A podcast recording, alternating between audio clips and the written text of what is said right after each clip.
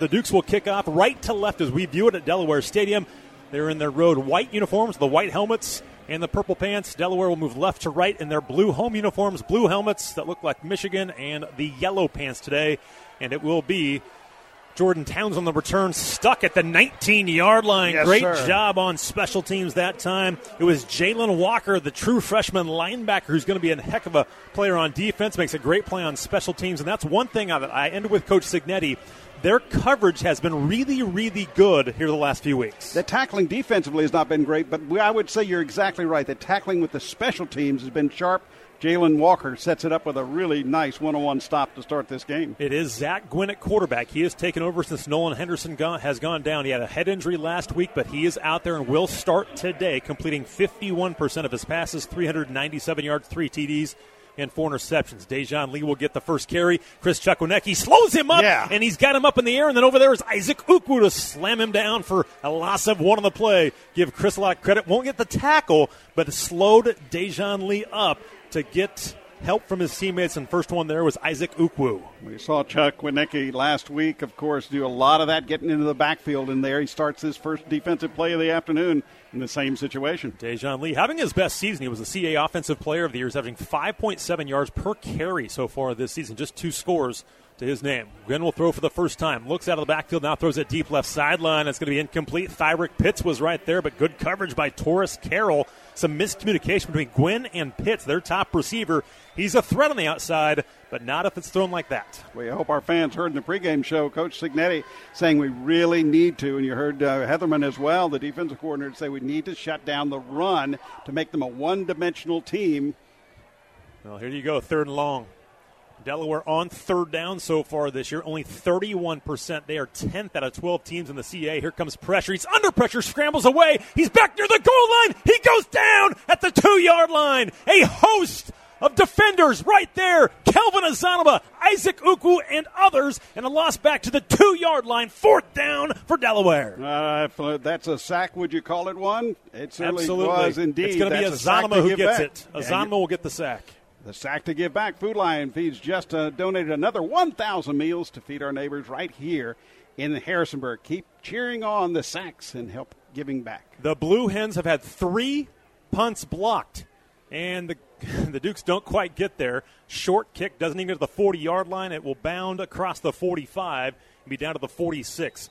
What did I say coming into the stadium today? I said, let's defer if we win the toss. Let's get three and out, get the ball around the 50, and go score a touchdown. So far, so good. Now let's see if we can go get six.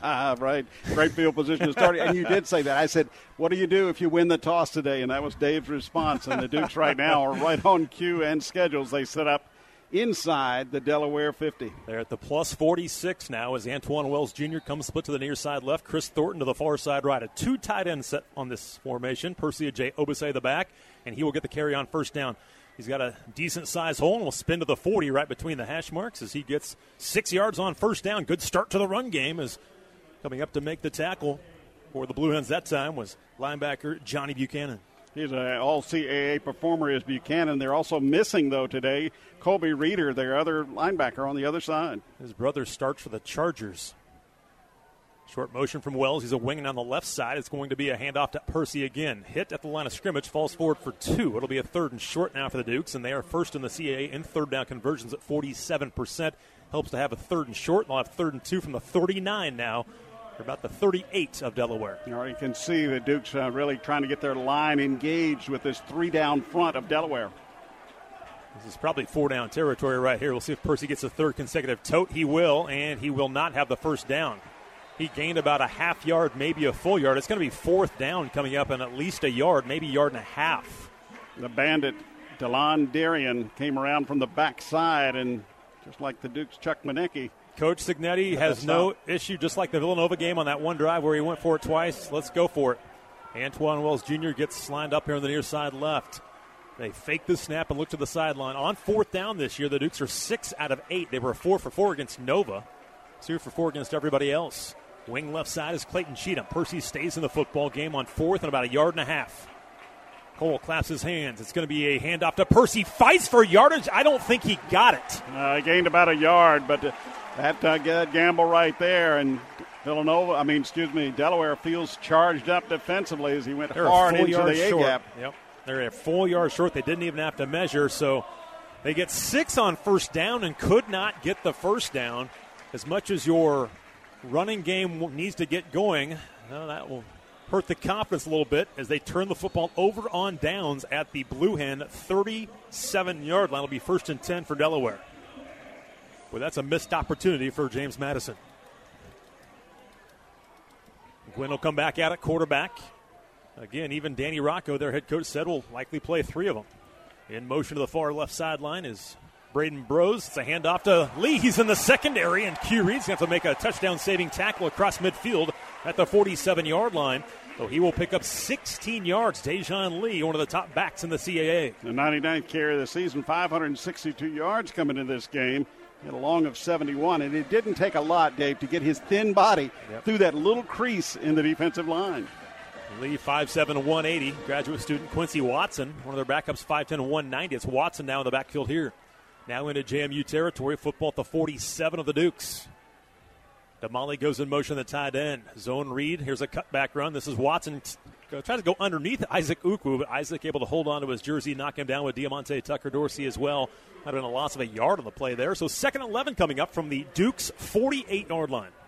Mike Green took a nice inside rush, kind of turned that play of Watson back into Ukwu, and uh, got good penetration made that difference in the play. The Blue Hens will bring in Anthony Paoletti. He is their their Wildcat quarterback. He's their running quarterback. One for three this year, six yards, but 33 rushes for 128 yards. Watson goes in motion. It's a fake to him, and guess what? Paoletti's going to run the football. Diamonte Tucker Dorsey says you're not going to go too far as he gets across the 45 up the left hash of the 44 yard line.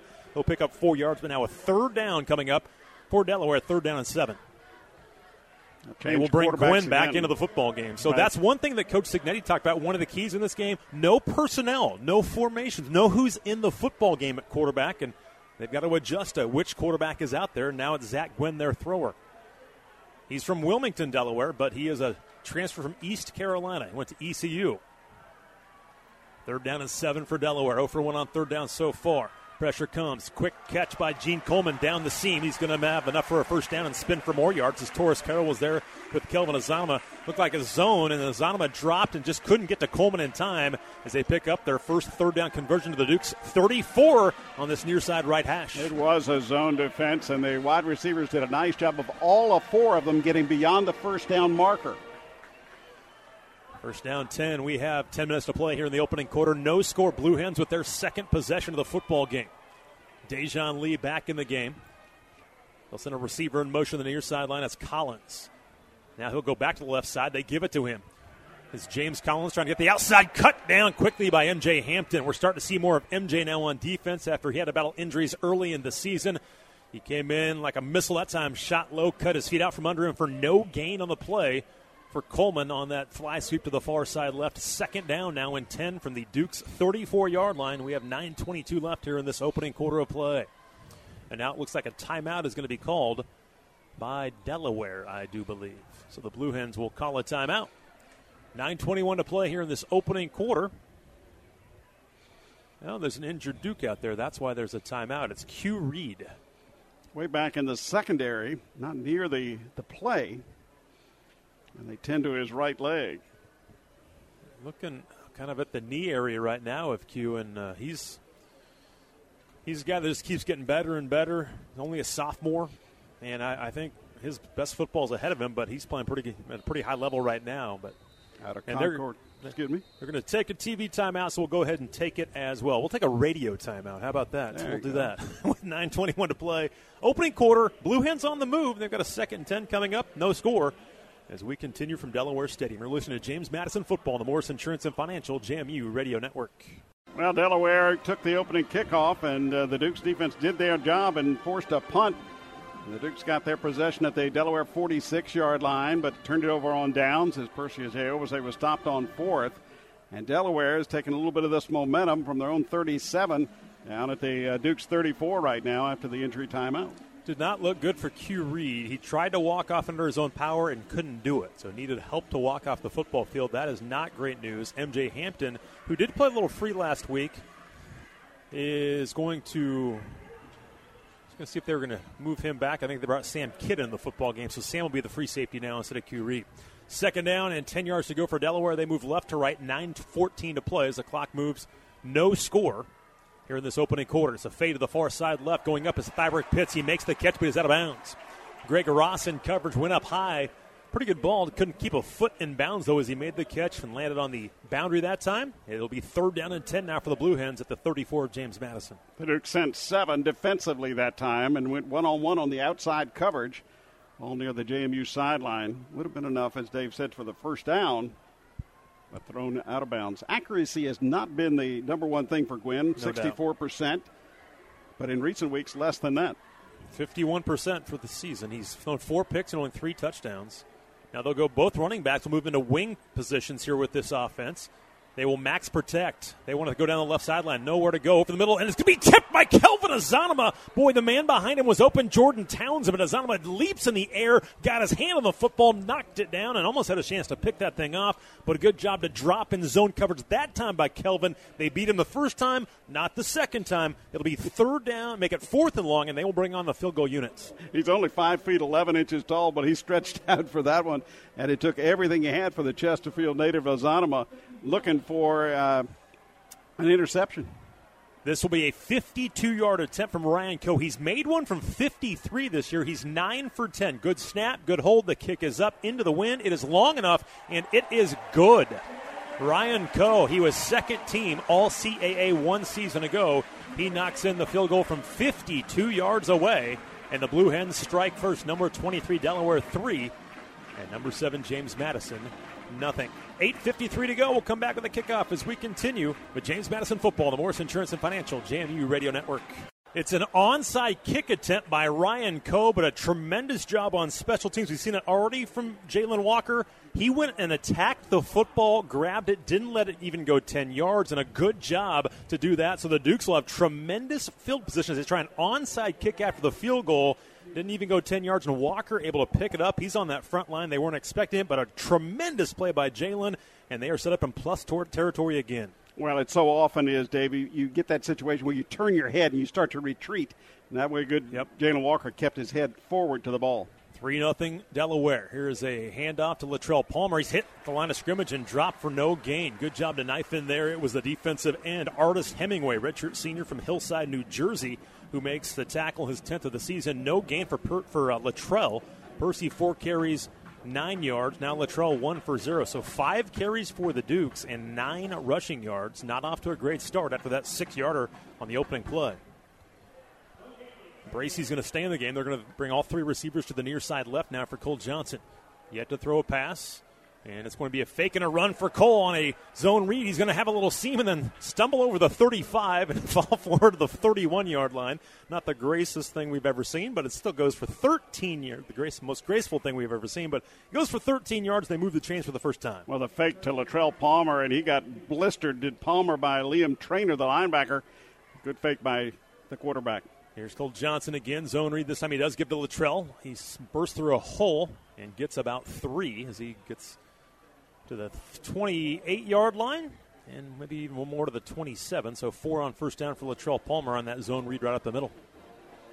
Second down and six yards coming up. We're near the midway point of the opening half, and it's starting to rain now. This was not in the no forecast. Way. It's starting to rain. Here is Percy Agyei-Obese, who gets one yard to the 36, falls to the 35, so they're going to give him two, but it is now starting to rain here at Delaware Stadium as we see the fans scamper to try and get – rain gear on, but this was not in the forecast. It was gorgeous about an hour ago, and now it's cloudy and raining for the second consecutive week on the Dukes. 3 0 Blue Hens with 7.12 to go in the opening quarter. Third down and four yards to go from the Delaware 25 yard line. And now coming on late is Solomon Vanhorse. They're having a hard time getting the right personnel on the field. Solomon will come in now for Percy, and now I believe the Dukes will have to call a timeout. Curt Cignetti not happy with that. shaking his head and they were guys weren't sure who was going to be on the field. Down to our left, you see the clouds and the rain off in the distance. And to our right, we see a little sunshine. I mean, it's almost like the field is divided exactly at the 50. It isn't. You look over by the baseball field and the practice fields right, over there, right. and it's uh, pouring rain and dark, and then you look to your right, and it is. It's a little few clouds, but bright over there. So a timeout called by Curt Cignetti, the head football coach at James Madison, as his team is having trouble getting the right personnel. But you know, early on, pretty good job by this Blue Hens defense to, to contain the run game. The Dukes have not been able to get that going early in this contest. Last week, Delaware gave up a 99-yard touchdown to Stony Brook's running back, and so far that was a first down play. It was first and ten from the one, One. and they gave up a 99. Opponents the last couple of weeks, Rhode Island ran for 177. Delaware, or excuse me, uh, Stony Brook ran for 251. Early on in the season, they were pretty good against the run. Maine only had 48 yards, Albany 77. For the last couple of weeks, teams have really ran the football well. And Coach Cignetti, you even heard him on pregame say, we need and should be able to run the football against these guys. But hopefully that will open up. Coach even mentioned this week that you know our young guys they're just they're young. They're, they're not getting the push that we're used to seeing in our run game. We've got talented backs, but we've got to be able to move those defensive linemen. And this is a defense that has a three down front. It's an aggressive style of defense, and sometimes that can cause offensive line some problems. Cole hasn't thrown the football yet so far in the game. I think they want to have a game where they, they let him throw it 15, 20 times and, and run the football 50 to 55 times in a football game. We'll see how this plays out. They're trying to establish it early, you can tell. Well, Delaware has been active defensively, getting in behind the JMU offensive line, trying to make the tackles from behind. Out of Sec- second trip into the to Delaware territory this afternoon on their second possession. Started both drives in Delaware territory. Yeah, really. Be a shame not to get any points out of either of these drives. Still a chance here, though. Third down, four. Football at the 25. Solomon Vanhorse is the back to the left of Cole Johnson. Three receivers to the far side right. One to the near side left is Antwane Wells Jr. Cole Johnson. Long cadence gets the chest high snap. Looking left side. Wide open Solomon Vanhorse out of the backfield of the 20 15. Shoved out of bounds for a first down at the 10 yard line. So Solomon had the touchdown last week. That's his on the season for Solomon. That is his third receiving touchdown this year, and he's going to get about 15 here. They'll move the chains and be in the red zone. They're in the O'Neill's Grill red zone for the first time. Can they cap it off, though, Hergey's take first down. with a touchdown? It is from the 10 yard line, and Delaware's trying to call timeout. They're going to get it. Jumping up and down was Kedrick Whitehead, their senior safety. They were not lined up correctly, and they I'm not sure they had 11 guys on the football field. He was jumping up and down the line scrimmage with his hands in the air together like a timeout. So he was trying to get it called. They did blow it dead just before the Dukes snapped the football. But now, first and goal from the 10 yard line. This team, if you didn't hear the stat during pregame, in their last three football games, James Madison has been in the red zone 14 times. They have only scored five touchdowns in those 14 times in the red zone. That's a problem. That's not a good. That's a that's an awful number. So that's something that has to improve, especially against football teams. And obviously, they're playing one today. They've got to cash in. They can't settle for three on these drives, and it's got to continue to get better as this season continues. Out of the timeout, Percy Agyei-Obese is going to come into the football game. Two tight end set. Attached on the right side is Noah Turner. The wing on that side is Clayton Cheatham. Hand off to Percy Agyei-Obese. He's going to hit the line of scrimmage and fall forward for one.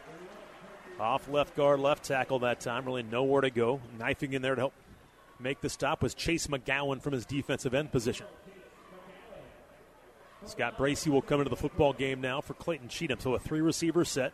Antwane Wells Jr., Scott Bracey, Kris Thornton all go to the far side right now. They are bunched together that way. Percy stays in the football game as a receiver. It's a handoff to Percy, hesitates, goes around the right end, and he will battle for yardage and get down to the seven yard line. Only two there. So it'll be a third and goal. A couple of running plays from the 10 and the 9, and now they get down to the seven yard line. Third down and goal as the sun now is out, and there's a rainbow that overlooks Delaware sight. Stadium. Sun right at the back of the JMU Dukes. McGowan doing a nice job, the all CAA defensive end on that last play for Delaware. Up front, they play that three man front, but it's not an aggressive three man front, Dave. The backers are the ones that are the aggressive ones for sure. are. Two receivers near side left. Kris Thornton not in the football game. It's Bracey and Wells near side left. Now Wells motion left side. Snap back to Cole. It's going to be a busted play. He wasn't sure if he was going to give it to Percy or not. He almost fumbled the snap. He's going to be sacked back at the 13 yard line. They have been their own worst enemy at times in the red zone. We saw Cole trip over Latrele last week, and now the mesh point on that one, Percy was not good. He almost fumbled the football, didn't even have a chance to throw it, and he loses yardage and a sack on the play of six yards will bring in Ethan Ratke. Well, defensively, they sent a lot of people. All the defensive backs came to put the pressure. Cole had no way to roll to his right. It's be a 30-yard field goal from Ethan Ratke. Good snap. Good hold. The kick by Ethan is right down the center. He has tied the football game at three with 4:46 to play here in this opening quarter. We'll come back with a kickoff. 3 3 ties. We roll on right here on the Morris Insurance and Financial JMU Radio Network. Good coverage again on special teams. Only getting out to the 20 yard line that time. Chris Chukwinecki coming down and making good contact with the return man to keep it right at the 20 yard line. Second time today that Delaware has started at their own 20. It was Gene Coleman on the return that time, his first of the season, one of their top receivers, and they begin at their own 20 yard line. Moving left to right, the sun now out here at Delaware Stadium, 440 to play in the opening quarter. 3 3 tie. JMU has began inside UD territory twice, and they only have three points to show for it. Another trip in the red zone that ends in a field goal. Good to get points, but Paoletti is going to be the, the Wildcat quarterback who will start this series. It's going to be a handoff left side. That is one of their backup running backs this time getting the carry. It's Justice Henton, excuse me, it's Marcus Yarns, sophomore from Salisbury, Maryland, and he's going to go around left end for just a couple of yards. That's it. He's tackled at the 22 yard line and it'll be a second and eight coming up. A little bigger back, close to 200 pounds. But he quickly comes out of the ball game. And it'll be Dejoun Lee back into the, con- the contest on second down and eight. And now Gwynn is back in at quarterback, so they're shuffling guys in and out personnel wise. That's why Coach Cignetti talked about that. They've got to know who's in the football game. Fake handoff, pressure coming. Gwynn fires, and it's going to be intercepted near sideline. Diving is MJ Hampton. He rips it away from the wide receiver and makes the pick at the 34 yard line for MJ Hampton, his second career INT. Well, give a lot of credit to Bryce Carter, who forced the quarterback way back there and shoved him down as he let the pass go. No roughing called, there wasn't any. And the interception is uh, Gwynn just let that one go. Great play by MJ as they've had to shuffle some of that secondary around because of the injury early in this contest to Q Reed. But MJ, again, now that he's healthy back, he's making plays on special teams, playing more defense, and gets his second career INT. I think folks remember the first one a few years ago against uh, Nova for the TD. Dukes have had all the field position in the first half. Need to take advantage. The receivers far side right. Cole Johnson is just a straight drop this time. Wants to go left side, and he will to Latrele Palmer out of the backfield. Antwane blocking for him will get positive yardage across the 30, it looks like, to the 29 yard line for a gain of five on first down. So they began all three drives in Delaware territory here in this opening quarter with 3.45 to play. Well, uh, for Palmer, that's his fourth, fifth reception of the season. Don't see him catch a lot. Three and a half to go here in a tie ball game. 3 3 first quarter. In motion to the near side left is Kris Thornton. To give to Latrele Palmer, trying to be patient, find a little bit of a seam, and then he powers his way. They're trying to rip the football out.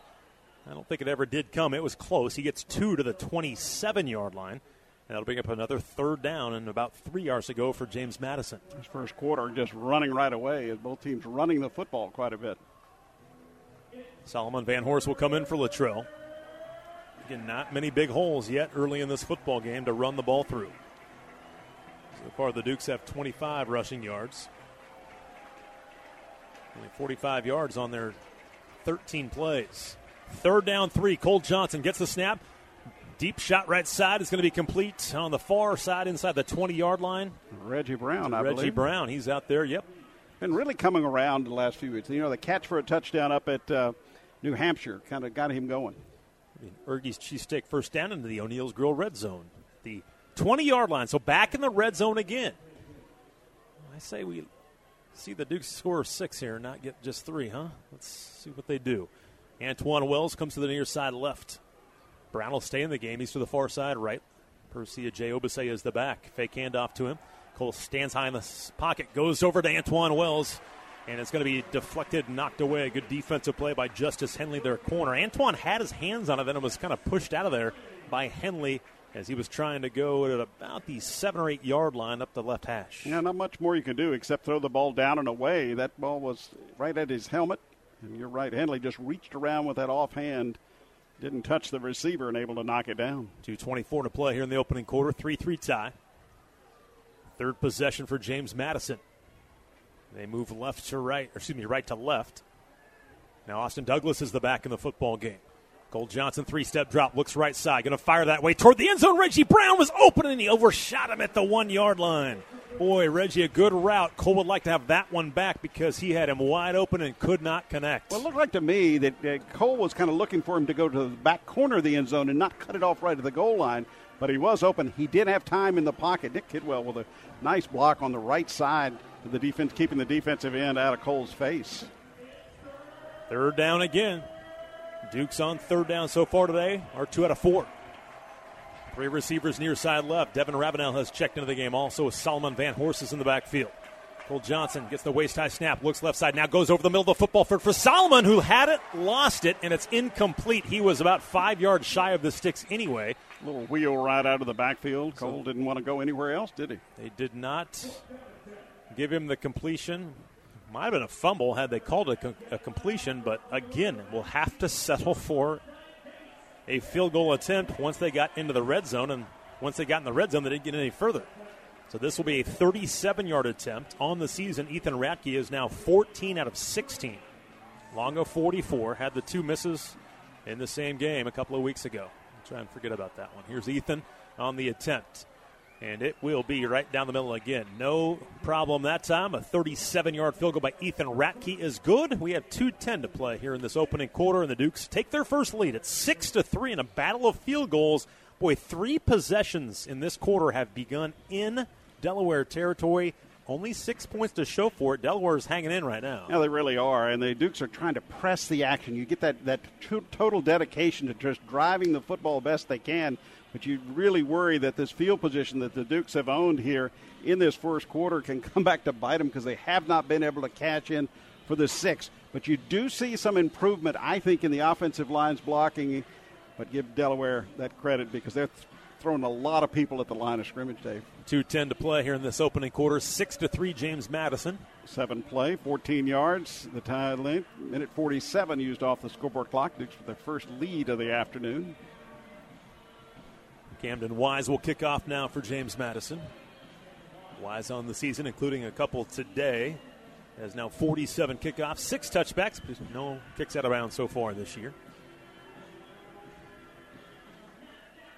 Camden, the redshirt sophomore, boots this one away. It'll be Gene Coleman will take it from about the numbers, the seven yard line on the near side. Comes up the numbers, angles outside of the 20, and he won't even get to the 25 yard line. He's spun out of bounds anytime on special teams you can keep a team inside the 25 or 20 is an advantage for your defense, of course. For Ratke, his 87th field goal, now it's 463 career points, one point below Cooper Kupp.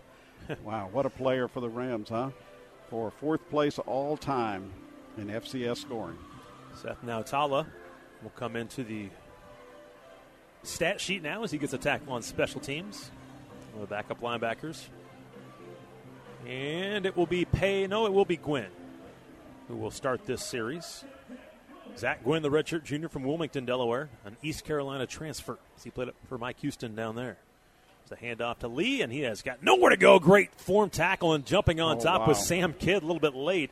The first man there was Wayne Davis from his safety spot. He stuck him in the hole. no gain that time for Dejoun Lee. Bryce Carter also there. So the Dukes are doing what Coach Hetherman talked about in the pregame, getting a lot of hats around this football and, and polishing it off. You, know, you can almost look for the aggressiveness of this JMU defense. You almost would wish to see Delaware try something a little fancy, a little trickery. Okay, if they just do this. Okay. You're right. Lead to the right of Zach Gwynn. They stack two receivers on the far side left. Now coming in motion is Braden Bros. He's going to protect, help protect at least. They're going to try and take a shot on the left sideline. It's going to be interference, I believe. It'll be Swann was right with Pitts, and he had his hands all over him and essentially pulled him down. So there was no doubt that was going to be called. Well, you're always taught as a defensive back at this level that if you feel you're beaten, and I think he lost the ball. He did not see where it was. and He realized he was letting Pitts get away from him. He just reached out and pulled him down. So Jordan Swann, the Maine transfer,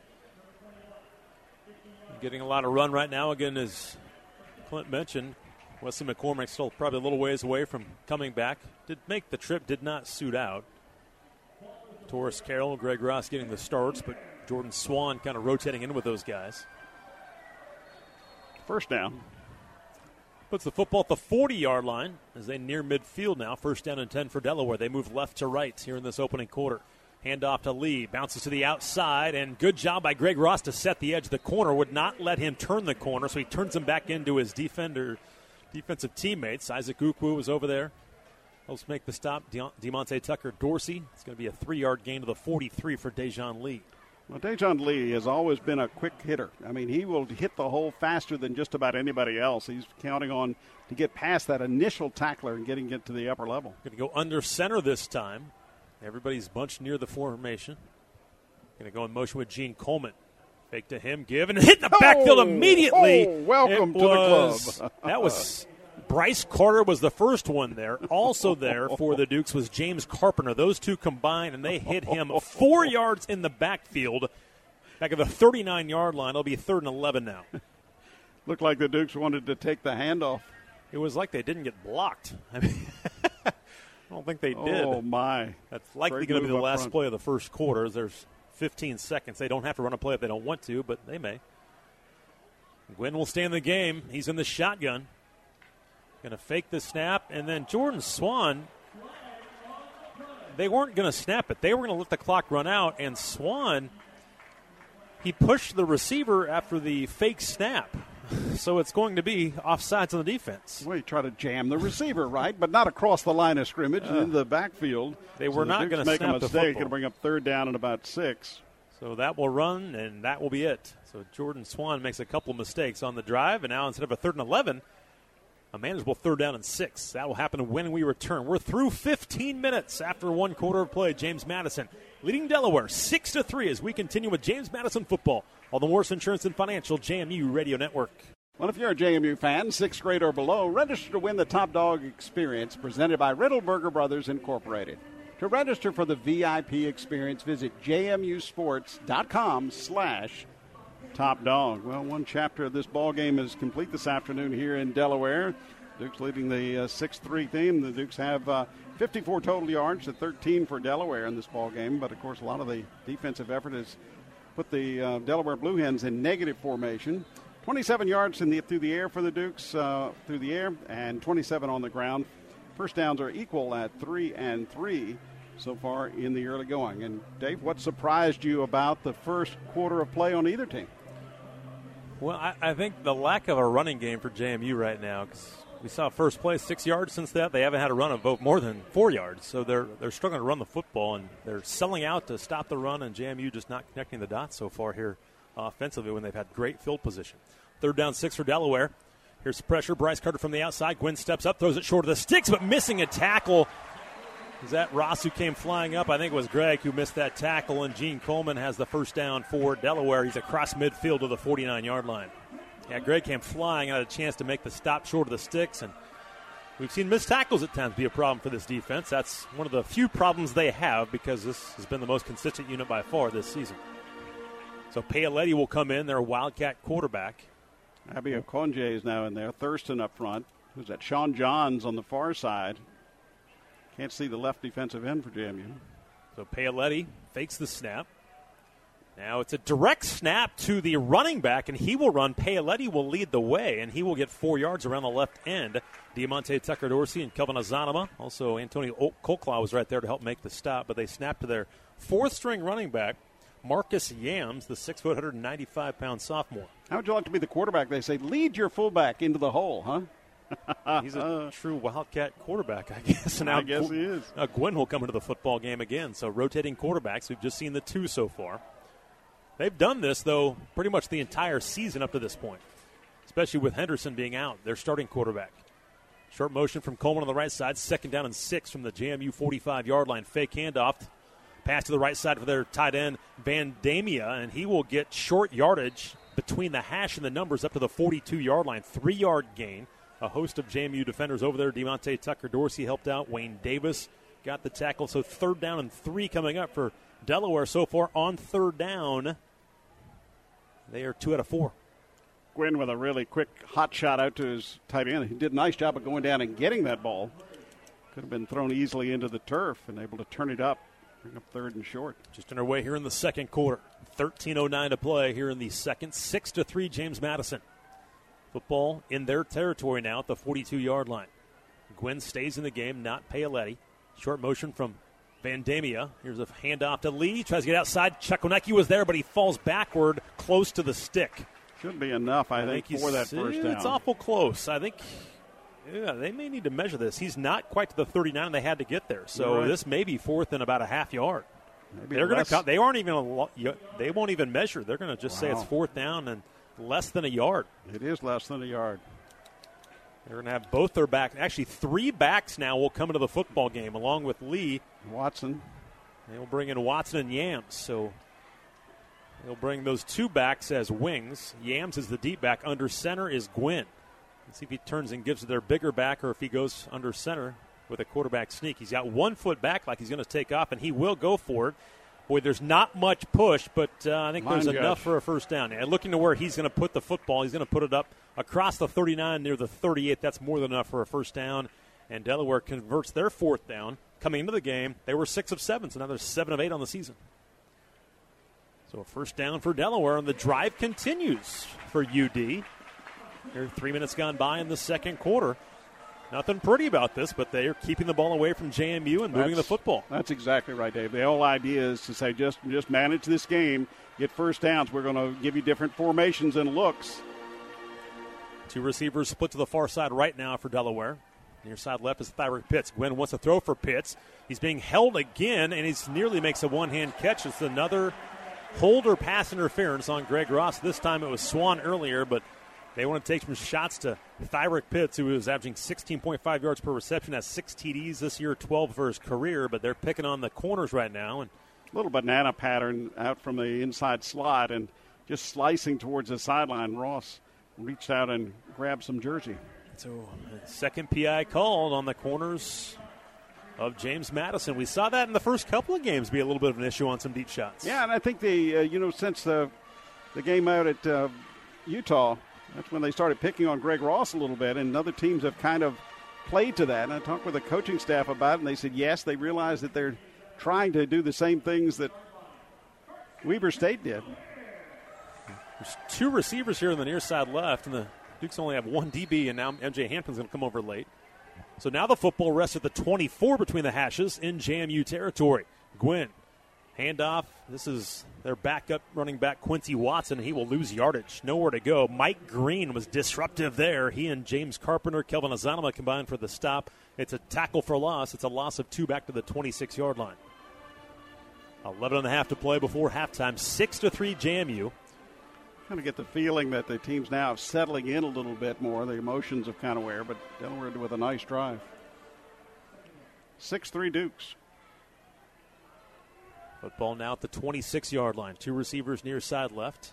Fake handoff. Gwynn wants to go for a double move down the right sideline on Greg Ross. It's going to be floated near the goal line. Touchdown, Delaware. The catch by James Collins on a double move down the right sideline. Good ball by Gwynn. Ross bit on the first move, was trailing the entire way, and it goes for six as Delaware retakes the lead with 11.03 to play before halftime. It's 9 6 Blue Hens. Yeah, a little single coverage on the outside, and you're right, the quarterback goes with a little shoulder move to the end, and that beat. Got by Ross. He was two yards deep in the end zone. He caught it about five yards deep for the six. So Delaware, the first team to score TD today. Both teams have scored twice, but the touchdown gives the Blue Hens the lead. On for the PAT. He bangs it through, has a strong legs we saw earlier, and now it's a 10 3 lead for Delaware. 11.03 to go before halftime. 26 yard touchdown pass to James Coleman, his first receiving touchdown of his career here at Delaware. We'll come back with the kickoff. You're listening to James Madison Football, the Morris Insurance and Financial JMU Radio Network. Well, whether you rent or own, Geico makes it easy to bundle home and auto insurance. Having a home is hard work, so get a quote at geico.com. It's easy. Well, the Delaware Blue Hens get their first touchdown of the afternoon. 10 plays, 76 yards, use 6.02 off the scoreboard clock. Coleman with a catch of 26 yards for the Delaware Blue Hens. Good crowd on hand today here at homecoming and a lot of purple across the way, Dave. Kind of shoved them over there in the corner, didn't they? it's not their homecoming, I guess. That's true. It's a good crowd, though, today. The, the weather now, we saw a brief shot of rain just for a second there in the opening quarter, but now the skies have opened up, and it's a gorgeous day here in Newark as it's 63 degrees and now sunny. Along with Clint Estes, I am Dave Rigger. Thanks for joining us. Both teams with only 54 offensive yards total. 10 6 now our score. Delaware has a lead, 11.03 to go before halftime. And now JMU will likely start in their own territory for the first time in this game. And that's the one thing you start in plus territory for three consecutive possessions to begin the game. You feel like there needs to be more than six points on that scoreboard. And Delaware takes advantage. And you mentioned a six minute drive. That's exactly what they want to do keep the ball away from this high octane JMU offense. Well, good looking 76 yard drive for sure, mixing and matching. Yes, they can. Just using all the pieces they kind of have left in yep. this offense, Dave. Which, which are pretty good pieces. Just uh, when you don't have your quarterback, it makes it hard. But they do have talented guys. This is a team that made the semifinals in the FCS spring playoffs. Here's Coe's kickoff. He's got a strong leg, and this is likely unreturnable, and that will be the case here as it goes out of the back of the end zone. Coe now with his 20, make it his 30th kickoff, and that is his 22nd touchback. So almost automatic on touchbacks unless he's going into the wind. Two of the best kickers playing here today. Yeah, I think the two. Coe. Well, you can, Buns from, from Nova's oh, good too. True. But yeah. these are two of the best. You're right. So quite a matchup if it comes down to a kicking situation today. So Duke's last possession at their own at the 34. How about in this football game? No catches for Antwane Wells Jr. or Kris Thornton through one quarter of play. Let's watch that. I'll take a look and see how they're picking them up. Two receivers left side. Thornton comes in motion. A handoff to Latrele Palmer this time. He runs into the linebacker and battles for four yards. He ran into Andrew Pulowski, the senior from Huntington, Maryland, and he barrels over him and essentially makes the tackle by hanging on and pulling down Latrele on top of him. It's a four yard gain over the right side. Second down and six now for JMU at their own 29 yard line. Duke's wide receiver Thornton was in the slot on the left, came in motion, and no of the Delaware Blue Hens followed him. Which likely means it's a zone defense. They yep. want to take a shot here, going to fire it down the middle of the football field for Antwane Wells Jr. and can't quite make the grab. Had his hands on it, but again, Henley at the last second kind of pulled a hand away from the football to not allow Antwane to make the grab. Pretty good ball, had his hands on it, but Henley, give him credit. Deep post pattern from the left to the right to the middle of the field, and uh, Antwane just had to hold up just a little bit, allowed the defensive back to get his hand in there and disrupt the catch at the height of the ball. Scott Bracey checks in as a third receiver. He comes split to the near side right with Clayton Cheatham. Thornton and Wells to the far side left. Cheatham will go in motion to the far side now. The back is Latrele Palmer. Third down and six yards to go. Good snap to Cole. Gets hit from behind, throws over the middle. Antwane makes the catch the 45. After the catch, he's high steps through a defender across midfield between the hash and the numbers to the 47 yard line. Great catch and run by Antwane Wells Jr. is able to get 27 yards on the play. Well, it was, and he had Thornton in the neighborhood. I wasn't sure who he was shooting for at first, as both were in the center of the field. Cole did and a great job of standing too. there. Yes. Yeah, Cole stood in the pocket strong, got hit around the waist, and spun down. At the 47 of the Blue Hens, Latrele will shift to the right of Cole Johnson. Gets the carry this time, trying to find a hole, tries to bounce outside, but hit from behind this time. Chasing him down from the outside was the corner that came from this near side, Amonte Struthers. No gain on the play here. The Duke's still trying to pound it inside. Tyler Stevens, the left tackle, comes up a little bit gimpy. Going to stay in the game. Percy Agyei will check in. Drew Painter getting more run here at tight end now after an injury to his ankle early in the season is in the football game as a wing on the right side. Second down 10. Cole Johnson, three step drop, surveys the field. He'll dump it left side for Percy.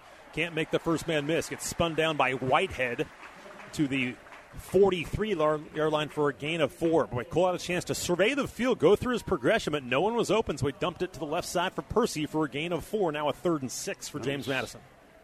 Obese's fourth reception of the season. Not a lot since he's been back.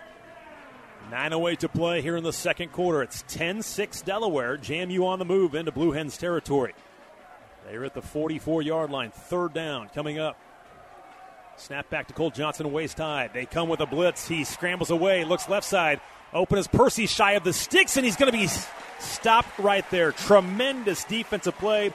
Joe Zubulaga makes the tackle three yards shy of the sticks. If he can make the man miss, that's a first down for JMU. He could not do it. Great open field tackle as Cole had to come all the way to the right and go back left. Yeah, a good scramble by Cole just to keep that play alive, Dave. And he rolled to the right side, and you would think that would be a play where Percy would be able to do but a good tackle, as you said, one on one tackle. creates fourth down, and this time Coach Cignetti says no, at least not right now, unless we have Harry O'Kelly run for the first down. It'll be fourth and three. Harry with his 25th punt of the season. He's only had one touchback, 11 in his career. Let's see if he can pin this inside the 10 yard line. It's going to hit inside the 10, and great job of special teams down at the 8. It was Kris Thornton on special teams. He gets down to the 2 yard line and able to stop it before it goes into the end zone. So they pin them deep at the 2 yard line. It'll be first down and 10 for Delaware, but they've got the lead 10 6. They force a punt from JMU with 8.04 to go here in the second quarter. Well, you put Thornton out there. He's got great hands. Yep. He got into the further behind the ball. He was able to come up as that ball hit and able to trap it down just inside the two. So now this is where you'd like to see your defense create all kinds of havoc. No question. And get into the backfield, and they'll see who the quarterback is because uh, depending on who that is, it'll tell us what they're going to try to do. It's going to be Gwynn. They're going to line up in an I formation. You just don't see this very often in this day and age of football. Not this deep, no. Under center. It's going to be a three step drop under pressure. Going to fire down the right sideline. It's going to be no one there. Pitts ran a comeback route. Well, he really, Taurus Carroll was the closest one there. He goes down and out at the 20, and the ball was a fly pattern was thrown. Luckily for Delaware, when it sailed out of bounds, or else Taurus Carroll makes the INT, and now a wholesale change here. It's almost a line change as they bring in one, two, three, four, five new defensive players. Mateo Under Jackson. center again. It's going to go with the three linebacker. There's five linemen and three backers. Only three DBs right now. Here's a handoff, and just barely getting out of the end zone was Dejoun Lee. Mateo Jackson, one of those, he's the third linebacker out there now, makes the stop. It's a loss of one back to the one yard line. It'll be third and 11 from their own one as JMU now has their bear look. Five D linemen and three linebackers. Only three DBs are in the in the game. No corners. Mateo is a redshirt junior, played a lot his freshman year, been injured off and on out of Richmond's Hermitage High School. Nice job coming around the corner, get into the legs of Lee. And they're going to stay this way. There's no receivers in the football game and no corners for JMU. This is big boy football right here. Offset I. It's a counter play to Lee. He's hit the line of scrimmage and gets to the one. Great job again. It was Mateo Carpenter. Jackson. Also over there was Diamonte Tucker Dorsey, James Carpenter, Yep. and they will lose a yard from the initial set of downs So from the you- two. So it's fourth down and 11 from their own one yard line. So the punter normally has about 14, 15 yards behind the line of scrimmage. Now he's standing on the 11 yards. He's got to be careful not to step out of bounds right at the back of the end zone. The punter is Pastula, who averages 41.3. Stroba stands at his own 43. It's going to be a pretty good wobbly kick. Will make the catch in his own territory at the 48. He has room to run. Stroba to the 45 40, and he gets knocked down right there. Good job not letting that ball hit. Good punt, hung up in the air, but it was not returnable. Gives the Dukes another opportunity in Delaware territory, Dave. Fourth time they've had a Yeah. possession begin in UD territory. Timeout on the field. We'll step aside. 6:32 to go before halftime. Delaware leading James Madison 10 to 6. This is James Madison football on the Morris Insurance and Financial JMU Radio Network. JMU begins with the football at the 41 of Delaware. First down and 10, down 10 6, six and a half to play here in the second quarter. Dukes were trying to snap the football. The TV guy was still out there saying, hey, we can't go yet. Run it back on. Radio was ready to go. They never think about us, do they? No, and I think we're the stepchild some days. Two receivers near side right for Cole Johnson in the pistol formation this time. They fake the snap. Now gets a chest high. Play action pass, deep drop. Want to take a shot. Cole will now settle for the out on the near sideline, but it's going to be incomplete. Threw it high for Austin Douglas. Hit immediately on the play. Good job defensively as he tried to check it down again. And coming over to make the stop was Dalen Darien. Yeah, Douglas took quite a shot in the ribs as he extended his arms to try to get that down the field a little bit further. Antwane Wells Jr. was wide open on a slant in there to see if the coaches see that and come back with that same play. He was in behind the first level of the zone defense. Second down and 10 now. Football at the UD 41 yard line. Shifting to the right of Cole is Latrele Palmer. Gets the handoff, and Latrele will just mm. kind of bully his way for five yards up the middle of that left hash mark. He will get to the 36 yard line, so it'll be a third and five coming up on third down. The Dukes so far in this game are three out of seven. Tough sledding inside for Latrele on that particular one there. Earlier today, Elon has defeated New Hampshire 24 10 in CAA action.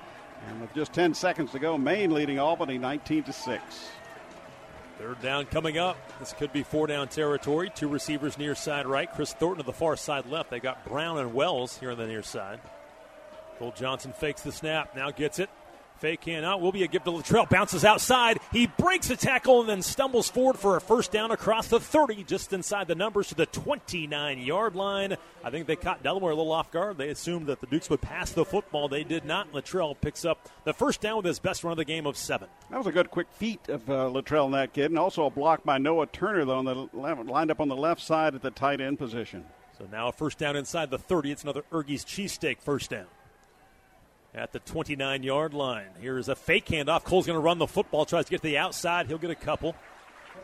Not much running room. Antwane trying to block over there as well. They hit Latrele just as soon as the snap occurred there, came across the line. Cole getting what he could it.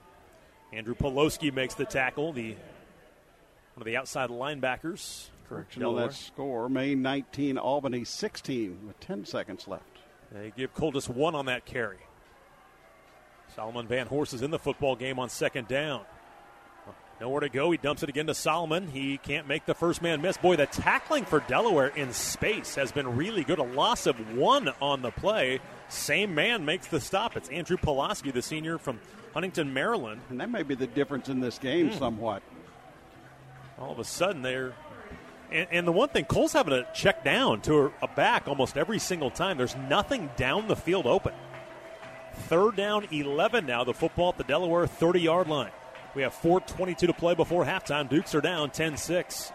Cole Johnson, three step drop, looks over the middle, now fires on an out, and it's going to be incomplete. Antwane Wells was double covered in the slot as he went out. There were two defenders right there. Darian, one of their bandit or outside linebacker slash safeties, and also over the top they had Nigel Hill, their corner. So they were doubling Antwane Wells. He had nowhere to go, and now it will be Ethan Ratke. Kris Thornton still without a catch here in this first half. A highly surprising effort there as he and uh, Racy had single coverage on the far side of the field away from where that pass went. This will be the longest of the season attempted by Ethan Ratke. It'll be a 47 yard field goal. He hits it well. It is long enough, and the kick by Ethan is good. It gets in there. Ethan Ratke is three for three, a 47 yard field goal. That's a season long for him. His career long is 48. He almost got to it, but another field goal goes through. They at least get three and climb within one point with 4.08 to play. Here before halftime, it's the Blue Hens 10, the Dukes 9. But again, settling for field goals here in this first half of play. Well, you're right about that. And the run game is trying to get started, only 44 yards, or excuse me, uh, rushing yards only 44 for the Dukes in this first uh, first half of play. I think that the more alarming thing is probably the lack of being able to throw the football down the field right now. I mean, there's only two catches by receivers in the football game. Vanhorse has two catches.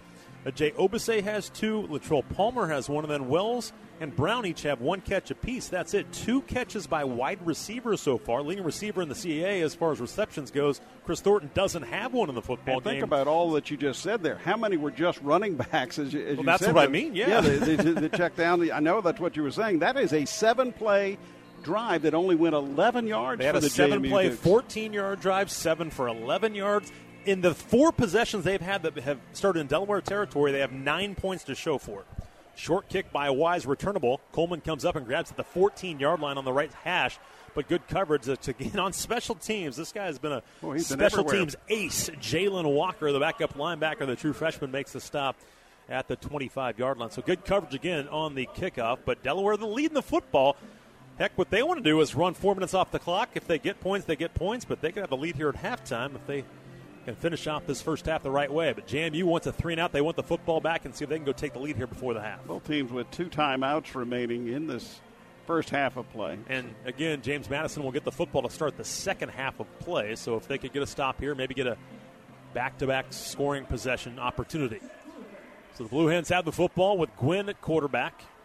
He is in the pistol formation, two tight end set. This is their ace formation and now Danny Rocco's got to call a timeout. They yeah. weren't quite sure what they were going to do, so a timeout called by Delaware. Looked like, and indeed, the quarterback Gwynn was changing the play at the line of scrimmage, and then Coach Rocco said, "I don't like that one." So he realizes how important this drive is because if the Dukes get this ball back with some timeouts, But so far, give Delaware's defensive backs a ton of credit. There's just there has not been much open when they've taken some shots. There's been some close connections, but ball knocked away a couple times by Henley. Some other guys have made tackles in space on the short throws, but right now the defense of Delaware has stepped up to the challenge. Well, we talk about this game being a game of inches, and quite frankly, you could think about that as you know a hand just in front of the ball gets a fingertip on it. A tackle just is able to hold on to someone enough to bring them down. 4.03 to go before halftime. It's Delaware 10, James Madison 9 after the 30 second timeout. Delaware will come out with a different formation. Two receivers now to the far side right. One, that's Thyrick Pitts to the near side left. They look to Pitts. Going to go that way. Taurus Carroll, great coverage, but a better catch by Pitts. Goes up and makes the grab across the 50 to the 47 yard line. That'll be a gain of 28 yards, and it was actually pretty good coverage by Taurus Carroll that time. Well, the quarterback Gwynn took a shot in the backfield. Antonio Colclaw came off the end, but just as he let the ball go, Dukes just a slash away from getting to the QB. Thyrick Pitts was first team All CAA in the spring, along with Chris Thornton at wide receiver. First down and 10 now. Now they want some points out of this drive. Going to try it again. It's a fade on the near left sideline. It's going to be a. There was a hand holding a jersey by Greg Ross. There's no flag on the play, but it was overthrown and incomplete. Thyrick Pitts will get a play off as he comes to the sideline. But when you've got a kid like that, sometimes just go take a shot. Six three two zero five. He's talented. He has 90. He had well, 95 career receptions coming in. You heard Coach Cignetti say in the pregame show that Gwynn can make that throw. Yep. He, he is capable of it. Not a great percentage, but he uh, can make that long throw. Second down 10 from JMU's 47 yard line. Here's bouncing outside Lee. He's get, just get pushed the boundary by Diamonte Tucker Dorsey. it's Been tough sledding. The run game, they just have not been able to run the football. Dejoun Lee, that's his ninth carry. What they give him there? I actually give him a decent chunk of yards there. He gets five, so that's his ninth carry for 21 yards. Most likely they're just using that run to keep the Dukes off balance, keeping the defensive ends back on their heels just a little bit. Third down, five now for Delaware. So far on third down, they are just two for six, but they've kept some drive alive, drives alive with some third down conversions. Three receivers to the far side right. Pitt still not in the football game, so taking a couple of plays off. Gwynn going to throw it. Looks right, gets hit. He dumps it for Lee, but he's oh, going to goodness. overthrow him incomplete and it was Abby Mwaku Akonji who was right there. Good job by Abby to get in the backfield and make him throw that thing high. If he doesn't get the pressure, that's probably complete for a first down, but he overthrew him. And the JMU defense does force a punt after the long catch by Pitts. Strobel will stand at his own 10. I wouldn't be surprised with a fake here, actually, when this part of the field. They've had trouble with special teams. They, they have had two punts blocked this season. They have. Here's a snap, and that was kind of a lollipop snap. It was up in the air. Stroba calls for a fair catch and will make it at the 11 yard line. So, with two minutes and 54 seconds to go before halftime, the JMU offense is back out there. You know, Coach Cignetti says we need to establish something here in this final 254 and uh, put six up on the board. So, a bit of a frustration. 2.54 left. They have two timeouts, so there's plenty of time right now. But going to have to get some explosive plays. We talked about that last week. It's been the lack of explosive plays that have hurt this team here recently. They had a couple last week. Still not as many as they want. just five first downs this afternoon. No explosive plays. Maybe the one to Antwane was the only one. Going in motion, Kris Thornton. Here's a handoff to Percy Agyei-Obese. He's going to bully his way up the right hash mark and get his best run of the day. It's going to go for seven yards. You get the feeling the confidence this the Delaware defense is showing in this ball game. You get a feeling that they that is being raised each time the Dukes hand it off. Second down and three now. Let's see if they get a first down and then maybe pick up the tempo if they get across the 20 yard line. They're in their own territory. Kris Thornton will step up to the line of scrimmage. He's the inside receiver. It's going to be a give to Percy. He's hit the line of scrimmage and he will fall forward for a yard. Good job defensively by Whitehead, the safety, also over there to help make the stop for Delaware on defense was defensive end Anthony Toro, but at DeMatha Catholic. Kendrick Whitehead, the senior strong safety and all CAA performer. Read it out and read well. Duke's in no hurry right now. They've got to get the first down. It's third and two. They are four for nine on their third down conversions. Now coming on late, Latrele was going to come into the football game and then did not. So third down and two. The clock is at 145. If they get the first down, then we may see them start to play with some tempo. Cole going to throw the football. Looks left, looks over the middle. Now coming across is Kris Thornton has the catch in the first down to the 22. Short game, but he picked up three, needed two. His first catch of the football game move the chains, and now let's see if they play with some tempo. With a minute 34 to go and two timeouts, but they are at their own 22 yard line. Another good one on one tackle by the defense for Delaware. Here's a snap to Cole. He looks and surveys, has to dump it again to Percy Agyei-Obese. Whitehead was right there, and he gets spun down at the 27 yard line. So another short gain. They'll give him four yards just not able to get explosive plays and get down the football field. He's had a check down to his backs over and over during this first half. The clock now at 110. They're subbing in there, so they've got to hold up a little bit. Devin Ravenel has checked in, a four receiver set for Cole. See if they take a shot. Second and six. Cole dumps it. It's a screenplay. Solomon gets hit and dropped for a loss. Coming over to make the stop was inside linebacker Johnny Buchanan. First team All CAA in the spring. He read it beautifully. And now I think the Dukes will let this clock run and not worry too much about trying to score here before the half. Watching downfield, all the wide receivers, they were singled up. It was man coverage in the secondary. Nobody could get away from anyone in the secondary. And really, Delaware was playing off by about seven yards in the secondary, pass early, but they weren't going to let anything go over top. Delaware only has one timeout, so they have no chance to stop it. They may try it now. Lorenzo Bryant Jr. is checked in as the back. Tight end left side is Clayton Cheatham, and it will be a handoff to Lorenzo. Hit in the oh backfield and drop for a loss. Same young man makes the tackle, Johnny Buchanan. Whew. This Blue Hen defense is flying around right now and making it awful hard for JMU, and they will call the timeout and make them punt with 13 seconds left here in the first half. Delaware, they Almost. should have the lead here at halftime. It's 10 9 right now. Blue Hens have it almost a perfect first half for this Delaware ball club yeah. in many, many ways. Offensive, they've been able to run the ball. I mean, not run the ball, but have possessions and be able to put it in the end zone. And then the defense has been very sure-handed, knocking the Dukes well, their down. tackling has been impressive. No question about that, because it's all one-on-one stuff. They're they're allowing their players to say, "Okay, we're going to force the line of scrimmage." And we're going to count on you to make one on one stops on the outside or in the secondary. And even when it's a contested ball, the Delaware Blue Hens have been able to get a hand on it and knock it away from the receivers. So the Dukes now. Harry O'Kelly on the punt. He's only had one punt blocked in his entire career. So he gets it off awful quickly. Rugby style punter. It did come in the spring. Good snap by Kyle Davis. He gets it away. High end over end, and the catch by Townsend made at the 41 yard line with eight seconds. They have no timeouts. But from here, Gwynn has a strong arm. If they could get a play and maybe get out of bounds, then they could probably take a shot of the Hail Mary right here because of what they did defensively. Well, they'd be looking for some kind of penalty on the Dukes in the secondary here. I'm not sure he's got the arm to get it from here all the way to the end zone, but he certainly has an opportunity. Of course, yeah, it looks like they're cannot gonna, end on the. They're going to line up in victory formation and just get to the oh, okay. locker room. So okay. they're not even going to take a shot. So a good punt by Harry. So they will kneel it down, and that will do it. Tell you what, you, you kind of summed it up correctly. Almost a perfect first half for Delaware because the Dukes had four possessions begin in Blue Hens territory, results in just nine points. That's it. Still no touchdowns. Having a hard time finishing drives, and right now they trail by one point after 30 minutes of football. We'll come back. We'll send it back to the studio, get a scoreboard update. Look at some scores from around the CAA. We'll have a Duke Sports Center from Curt Dudley. We'll come back and look at numbers. And we'll do all that as we continue with James Madison football as they trail 10 9 here at halftime at Delaware Stadium. You're listening to JMU football on the Morris Insurance and Financial JMU Radio Network. The kickoff from Ryan Coe will go out of the back of the end zone, so a touchback, and JMU will begin with the football at their own 25-yard line. They move left to right here in the first in the uh, second half of play. There's Rain not- is cleared out. The rainbows are gone. The clouds have moved a little higher. See a little clearing off to our right side. So it should be a dry second half, hopefully.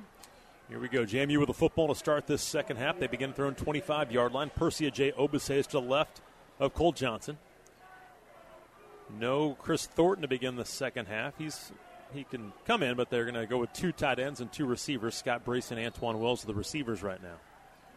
Antwane just one catch, no catches for Bracy, one for Kris Thornton. Only two catches, make it three catches for receivers. Going to open up and try and go to Antwane. Now they'll dump it short, and again, having to check down, this time to a tight end, Noah Turner, who makes a catch for one yard. He wanted to go to Antwane down the left sideline, then looked to Scott down this near side right. Had to check it down, not this time to a back, but to a tight end, but it goes for one yard as Noah makes his seventh catch of the season. Second down, football at their own 26 yard line, moving left to right. Just underway here in the third quarter. Percy stays in the football game to the right of Cole. Zone read. Here's a handoff to Percy and gets two. Johnny Buchanan, inside linebacker, there to make the stop. He's been on a lot of stops so far. Also, Liam Trainer, who is one of their linebackers as well. And it's going to be a third and seven right away. The one thing you don't want to do is go three and out to start the second half. Last few weeks, the Dukes have seen a lot of third and seven, third and six kind of situations. Makes it much more difficult to convert. They're five of eleven so far in this game.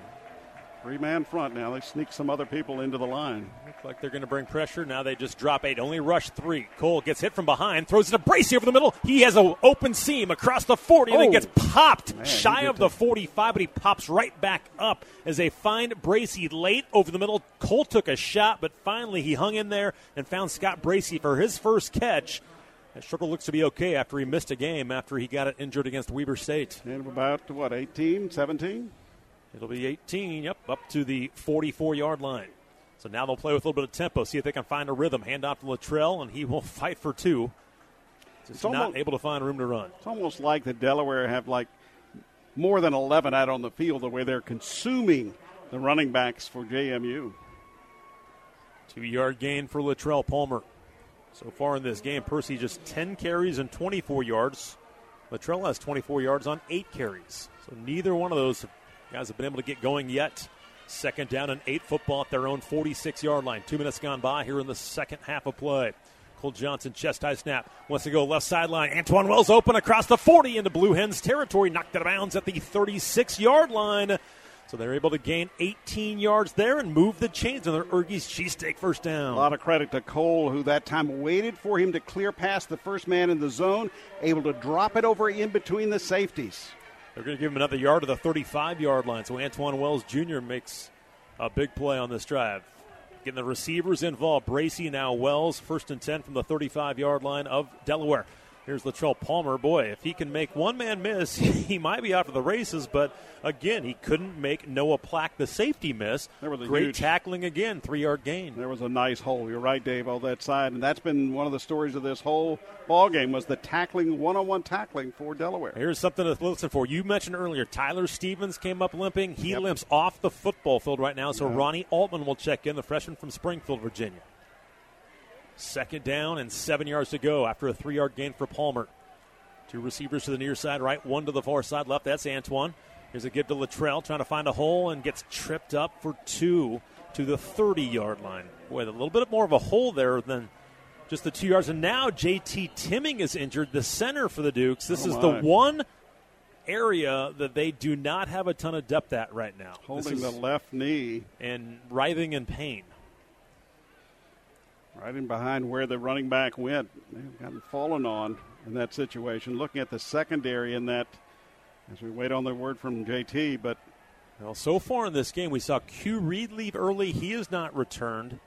Tyler Stevens, a left tackle, the freshman, has not. He just went out of the game, and now JT Timming is down in, in a lot of pain as they check the left leg of JT Timming. They're going to send us to a timeout, so we'll step aside as they work on JT Timming right now. 11:49 to play here in the third quarter. Duke's on the move, but they trail Delaware 10-9 here in the third period. You're listening to James Madison Football on the Morris Insurance and Financial JMU Radio Network. I want to know what's really scary. Seeing just how much you could have been saving by switching to Geico.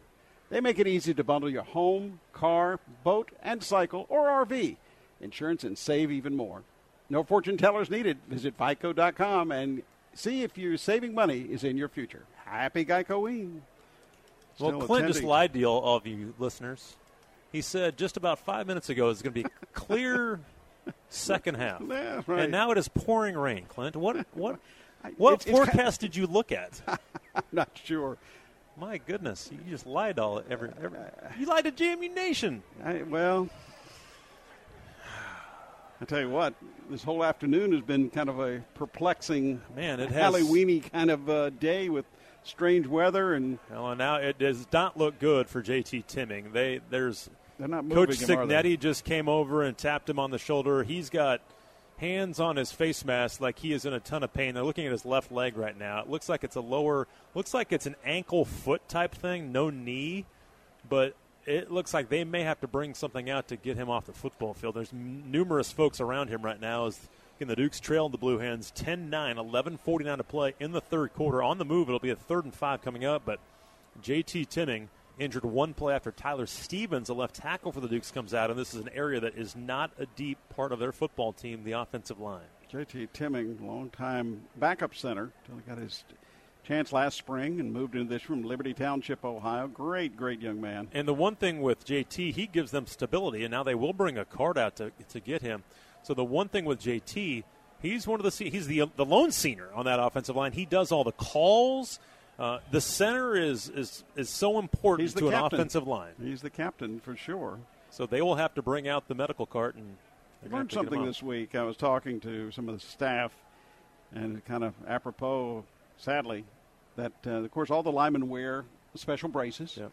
And as they move up into their soft junior and senior year, they get ones where they feel that the young people have grown physically uh, as much as they will. They get a special brace, and these cost about a thousand dollars uh, a pair that are fitted for each one. And uh, we saw Liam Fornadel early in the year get rolled up on, and he said uh, his brace really helped him from getting any further injury. It looks like it's a left ankle or foot injury, and uh, he's going to hop over there. And the crowd here at Delaware gives him a round of applause. His teammates are all around him right now, so it does not look good. I, I would imagine a break or something of some sort. Well, we I mean, you don't want to speculate, but you know they were going to bring the uh, going to bring the stretcher over. It was almost like JT said, "No, I'm not getting on that thing. I'm just going to hop over here and jump up on the back of the cart." So maybe a good sign, if nothing else. So you could see Percy Agyei-Obese going over to the offensive line that's going to be in the football game where you could have a couple of backups. He was slapping them all on the chest and trying to get them going right now because they're going to need some guys to step up now. Without, without JT Timming, we'll see if Tyler Stevens can continue, but JT is not going to come back in this football game, and it is something that he could be lost for a little while. So these guys now have to step up. That's what happens at times like this. Guys have got to step up, maybe go beyond what you thought you could you could do at some point in time. So now it's going to be on those guys to protect and try and get some holes for these these linemen. As again, JT now wheeled off. And the crowd now running for the exits a little bit as the rain intensifies, coming in kind of left to right here. Fans, CarMax is proud to be a season presenting sponsor for football. CarMax, the way car buying should be. They're covering up the, the left foot ankle area, so there's maybe people not to see it, or obviously it's raining, don't want to get all wet either. But so now Stanley Hubbard will come in as the and Tyler Stevens, by the way, is back in the football game. That's He's a left tackle, so that's good. Stanley Hubbard, junior from Capitol Heights, Maryland, a transfer from UConn, is now the center. A little bit of a low snap. Out pass is going to be two receivers in the area. They one of them ran a wrong route. It was Brown and Thornton. I think Brown might have ran the wrong route, and right there defensively was Justice Henley, who's done a nice job. And normally, what you see is the outside wide receiver will run that deep, and the slot will run the down and out. Thornton was running the down and out, and it looked like both of them ran the down and out. And right now, instead of a chip shot field goal and a conversion. Now it's going to be fourth down. It's between the hash marks. This will be a 47 yard attempt. Ethan did make a 47 yarder going this direction, but it wasn't raining at the time. The wind has picked up. The kick is away. Will it get there? It is barely long enough, and it is good. Oh Ethan Ratke, four for four for the second consecutive week against the wind in the rain, ties a season long.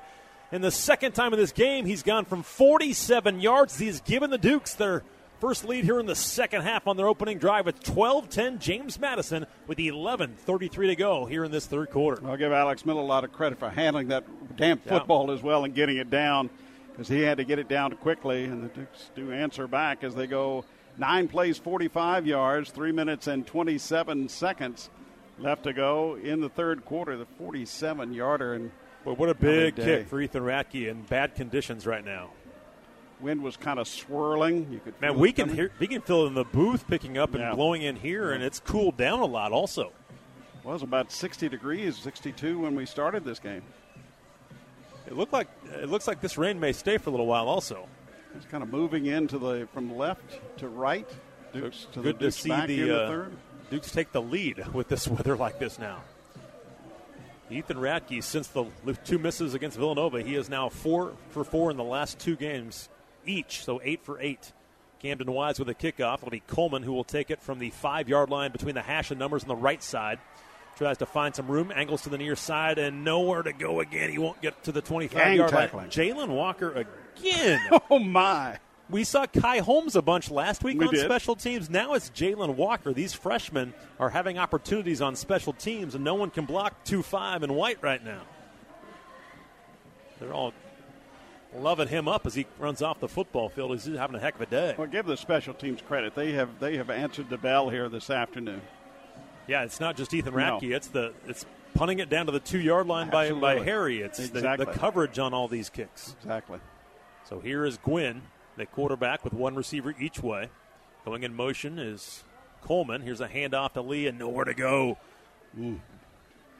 Again, Hit the backfield, and he's going to fall back to the line of scrimmage. Kelvin Azanama, the first man there for James Madison. It'll be a second down coming up, and 10 yards to go from their own 21 yard line. It's about this spot on the field four years ago. The defensive end, Andrew Ankrah, picked up a loose ball and returned it for the go ahead touchdown. I'd like to see Isaac Ukwu do the same in the same position as the right defensive end. Four minutes gone by here in the second half. James Madison now up 12 to 10 on Delaware. Gwynn rises his leg up. That'll set a man in motion now to the near side. Another handoff to Lee. Shakes by one defender, Mike Green, but right there to slam him down to the turf is Diamonte.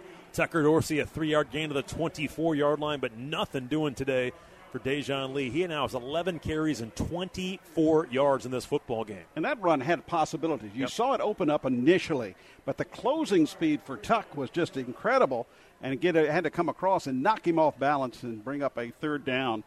So here the Duke's defense needs to answer the bell again. Francis Meehan is now one of the safeties for JMU in this alignment. Remember, no Q Reed right now. He was injured. Different formation here. A lot of confusion by the JMU defense. Three receivers to the far side right. Gwynn fakes the snap. Here comes some pressure from the outside. Going to go over the middle of the football field. Incomplete. It was way too high. Wayne Davis on the coverage. Tried to get to Coleman, the slot receiver. Wayne was right with him, and it's going to be a three and out. Corey Hetherman, five yards onto the football field, cheering on his guys as they run off the field. Yeah, Wayne Davis, nice job. Knew that play right from the beginning, it appeared. He cut the route and got underneath, got his hands up, and then the quarterback Gwynn threw it high. It is pouring here at Delaware Stadium, and the wind has really picked up as you look at the flags now. Oh, almost blowing the, directly out. At the back of the punter, Pastula. Averages 41.3. They come after it, nearly got it. Low line drive. It'll get away and not take a very good bounce. It's going to die right around the 39 yard line, but they nearly had the block that time as they brought pressure. Swann was there. Uh, MJ Hampton was close to getting to that thing, and uh, almost got the third block for Delaware this year. We saw how high Pasula was punting in the pregame. He could get the ball up in the stratosphere, and that ball came out a little bit different. I don't know that the Dukes touched it, but they certainly did affect it. So now JMU takes over, throwing the 39 yard line against Stanley. Hubbard is the center now as JT Timming is out of the football game. We'll see how his snaps are. The one he had before the field goal was low. That one was fine. Here is Percy with the run, trying to find some yardage, and there's not much as there has not been much all day long. He'll get three right up the middle. Now it looks like there's an injured blue hen, although he'll get up right away. Coming in to make the tackle. I'll tell you, one young man who's had a good football game for the Blue Hens is outside linebacker Andrew Pulaski. He makes the tackle there. He's been living in the backfield. He has. Coming off the edge. He's kind of like Chris Chukwinecki. Thornton goes in motion. Here's a give to Percy again. Tries a cut back, and he will get the line of scrimmage, and there's nowhere to go there.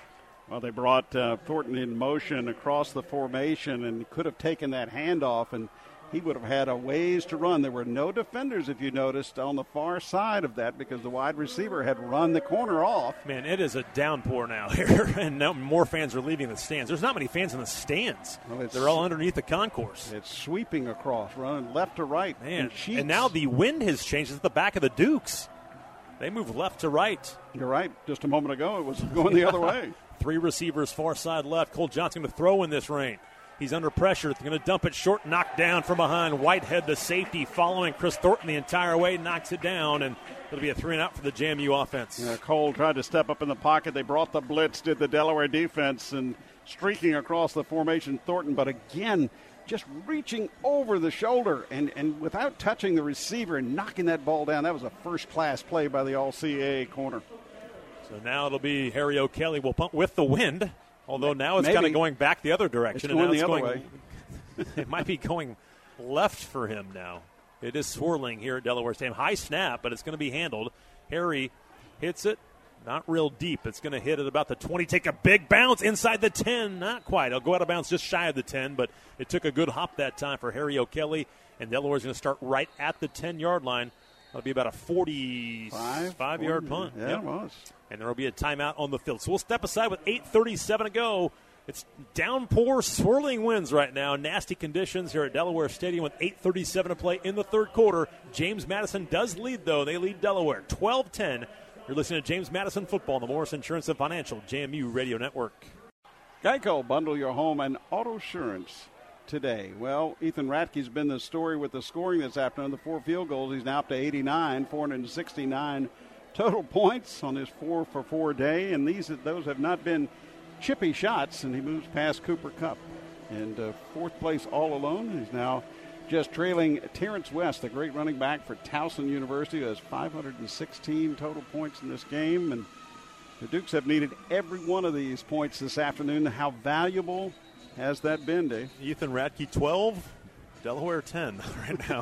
That's what it is. Nobody else Well, has scored a point. I, am gonna give the defense a lot of credit. They, No they, question. They, have they've, they've really pressured this. They let the And one now let's see if they can maybe move. open this game up with that. Delaware's backed up their own 10 yard line. Let's see if Coach Hetherman, which he's aggressive anyway, but let's see if they can make a play. And what a defensive score. It's about Not a time lot for of wide receivers in this alignment. Paoletti is the quarterback. He is their Wildcat quarterback, and he is going to be tackled for loss. Getting in there was Mike Green. He dominated the guard, got to Paoletti, a loss of three back to the seven yard line. He had no prayer. As soon as he got the football, he had to try and avoid Mike Green. I'll tell you, again, in the last few plays, it looks like the Duke's defenders have, are reading the playbook of Delaware just a little bit. You just want to keep this ball in front of you. As far as the secondary is concerned, you want to keep everything in front of you and bring up third and long. Here it's second and long. Second down, 13 from their own seven. They show pressure again. Lee is the back. Under center now is Gwynn. He turns a fake handoff. Under pressure, gets hit, dumps it to Lee, and he drops the football. Chris Chukwinecki was right there. I don't think he would have gone very far, but he was lucky he didn't get hit for a safety. He got rid of that as he got hit in the end zone. Well, Lee a It little was Bryce frustrated. Carter was right there. Lee a little frustrated with himself not being able to hold on, but I agree with you. I think Chuck Chris Chukwinecki would have been right there on Johnny on the spot. He had the angle in the tackle, and now it is third and long. We'll see more wide receivers in the Delaware attack. Gwynn in the shotgun. He's got one back to each side as they brought in Quincy Watson as well. Two receivers to the far side right. Here comes a blitz handoff to Lee, and he will get stuck to the line of scrimmage by Diamonte Tucker Dorsey. Carpenter was right there. Kelvin Azanama, no gain.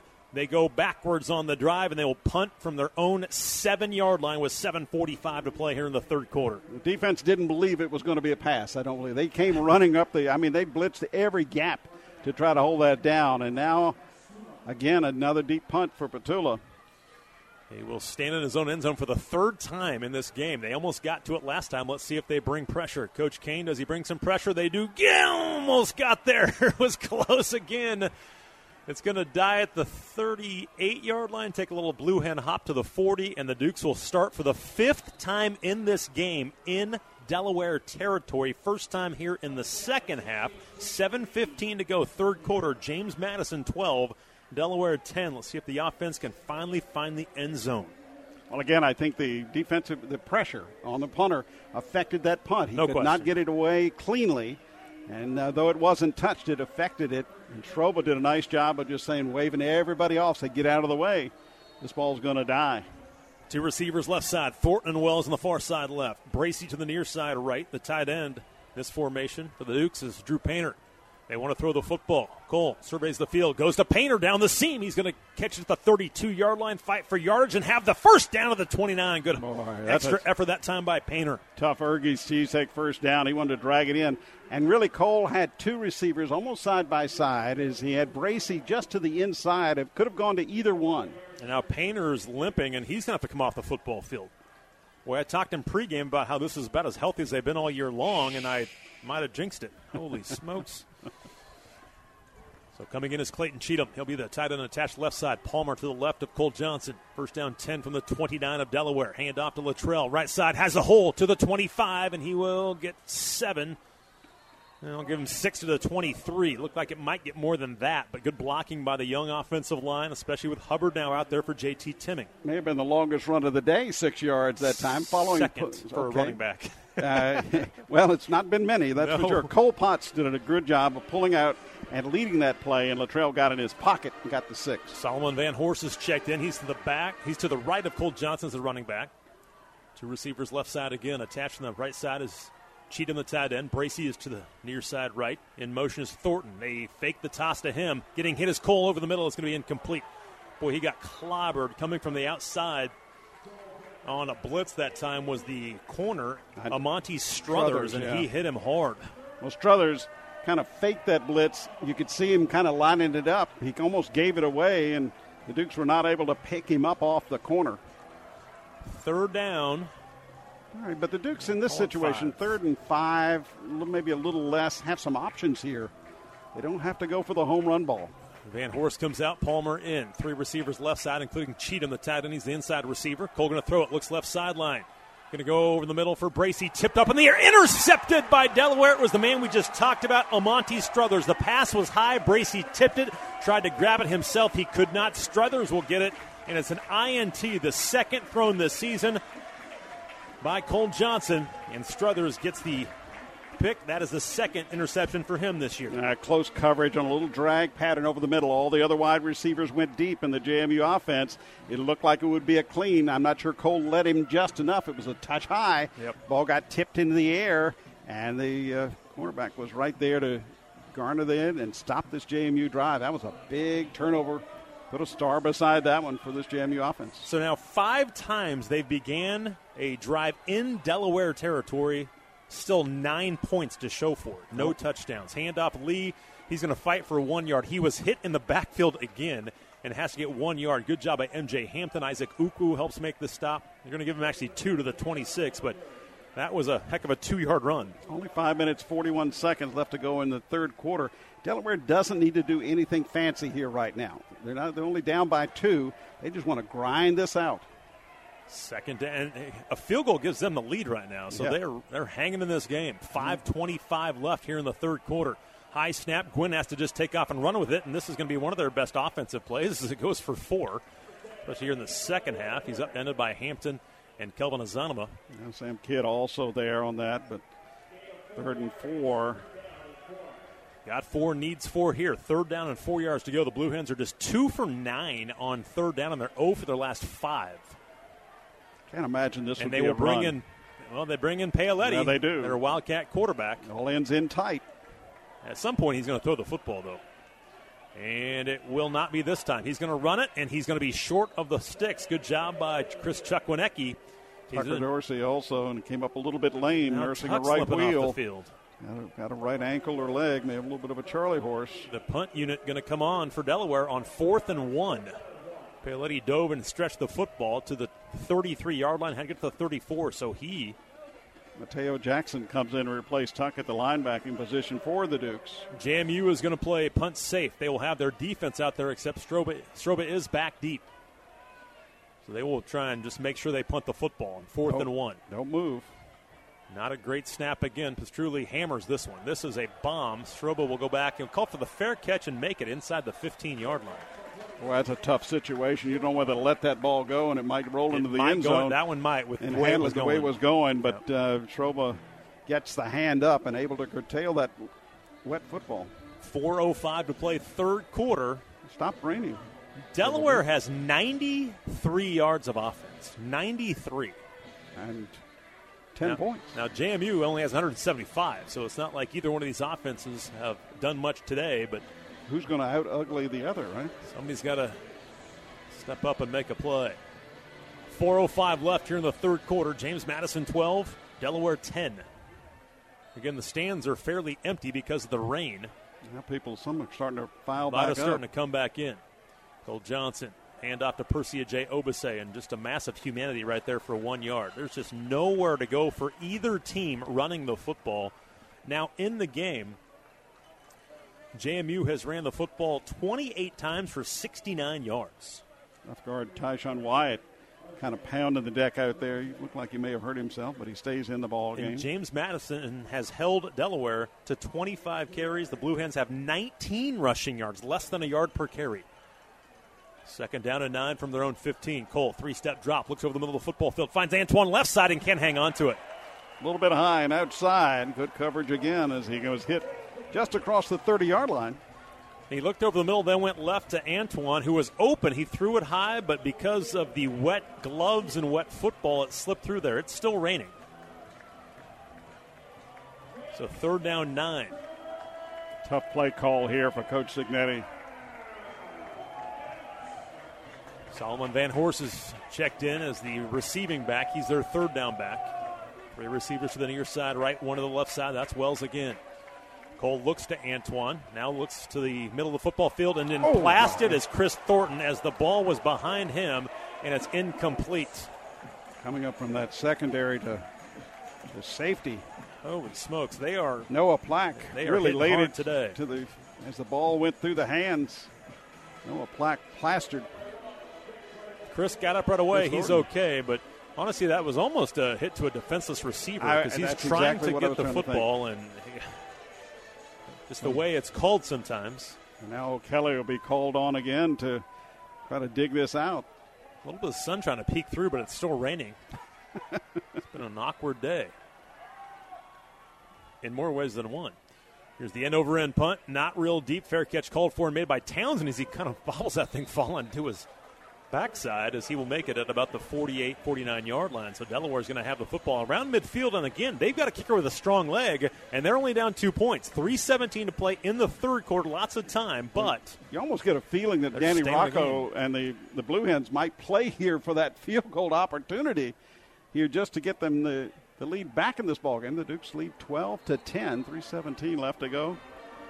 And will we see Gwynn or will we It's see the running quarterback? It is Paoletti who's in the football game. Their Wildcat quarterback. But again, he's going to throw this football sometime. He's going to try to take a shot. It's that kind of day. And it's going to be a fake option. He's going to run the football on just a quarterback draw across midfield of the 49 now. He picks up three. Tuck was right there to help make the stop. He's back out there, but he's limping again. Injuries are taking their toll for the Dukes here this afternoon. You see he's wrapped up his ankle or his leg. Three minutes to play here in the third quarter. And Gwynn will come back in as the regular quarterback now. So Zach Gwynn, the redshirt junior from Wilmington, Delaware, is in the Wayne football Davis game. goes out defensively for JMU, and MJ Hampton comes in at the safety spot. Sam Kidd, the free right now, in for Q Reed, who was banged up early in the game. Second down and seven. Motion across the formation. Gwynn stands in the pocket, gets hit, and he's going to go down. Ball, ball, Sacked, ball. and the ball is loose near the 45 yard line. JMU says they have it, and they do. It's a turnover, and coming in with is Chris Chukwonecki. What a big play by the Dukes defense. It was a mad scramble right near the 45 yard line and a tough hit by the JMU defense. We'll try to take a look at the replay if they give it to us because you could not see as he goes back to pass, step forward in the pocket, ball gets punched out.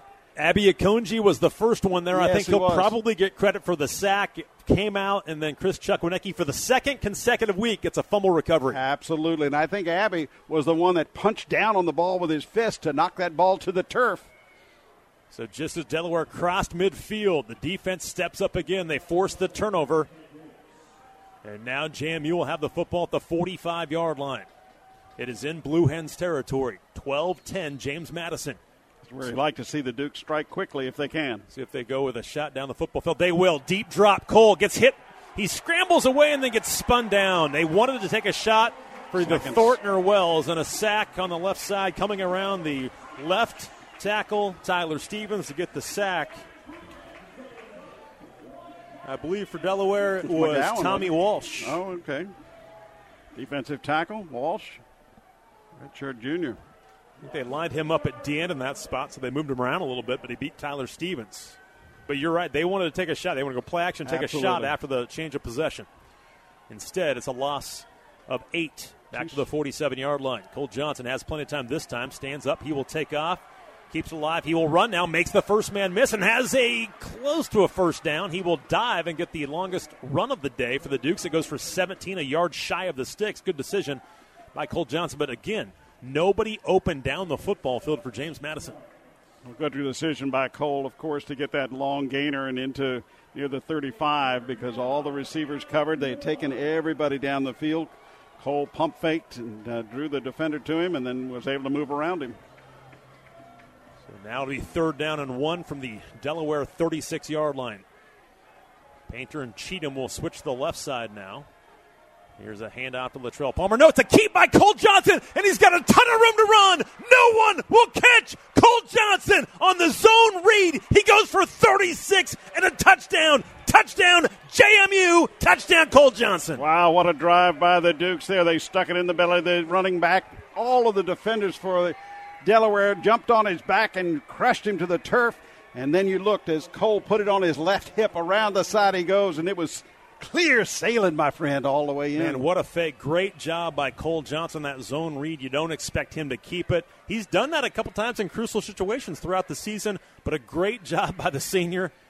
Just made the right call in that zone read, and the kick by Ethan Ratke is good. Now it's a two score game in these conditions as JMU is getting a little separation now here in the second half. 101 to go here in the third quarter. It's James Madison 19, Delaware 10 as we continue with JMU football on the Morris Insurance and Financial JMU Radio Network. Here's the kick by Camden Wise. It'll be Coleman from his own five yard line. By the numbers, gets a good block to the 20 25 between the numbers and the hash. He'll fall forward to the 30 yard line. On special teams, helping to make the tackle. Jalen Walker was there again. He was the first man off. we got to find that man. He, he needs an Ergy cheesesteak, don't you think?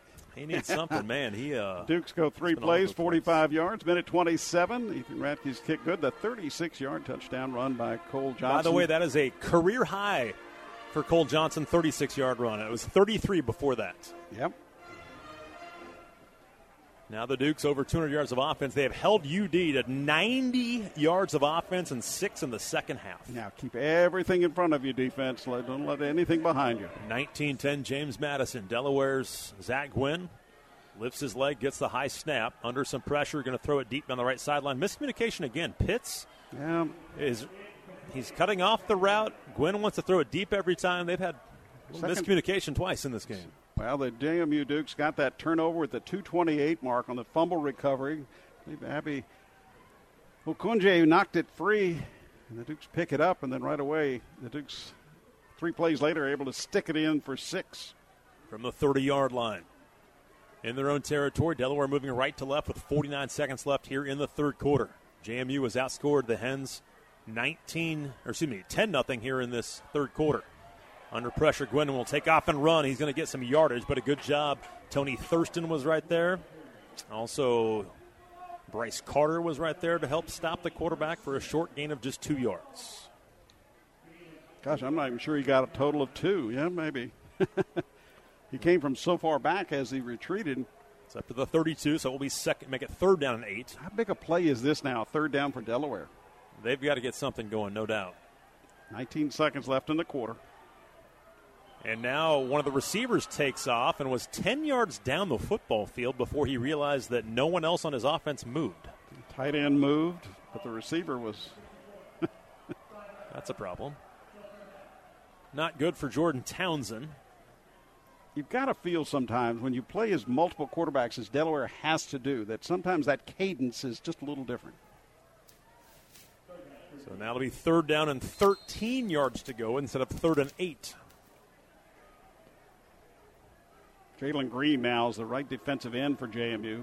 Mike Green is the inside tackle. Both running backs are wings now to try and max protect. It doesn't matter. Going to throw it deep down this left sideline. Taurus Carroll was there. Great coverage. Again, um, miscommunication with the just receiver not cut even off close his now. pattern. And- was about as close as anyone to. And the ball is so far out of bounds, he doesn't even give his receiver a chance to catch it. So Gwynn is really struggling right now. He is 5 out of 16 throwing the football, and that's going to be the final play of our third quarter. We'll come back with a fourth after three. It's James Madison 19, Delaware 10. You're listening to James Madison Football on the Morris Insurance and Financial JMU Radio Network. Three chapters of this game complete this afternoon. Dukes lead the ball game 19-10. Dukes with 222 yards of total offense. Delaware with just 92 so far. We'll get some more third quarter stats before. Do we have a moment before they kick? Maybe so. Dukes uh, with that turnover in this ball game, and Cole Johnson going to 36 yards and the four field goals by Ethan Ratke. The story here this afternoon, but I give a lot of credit to the JMU defense. They've they've really hustled to the ball and made it so difficult for Delaware all afternoon.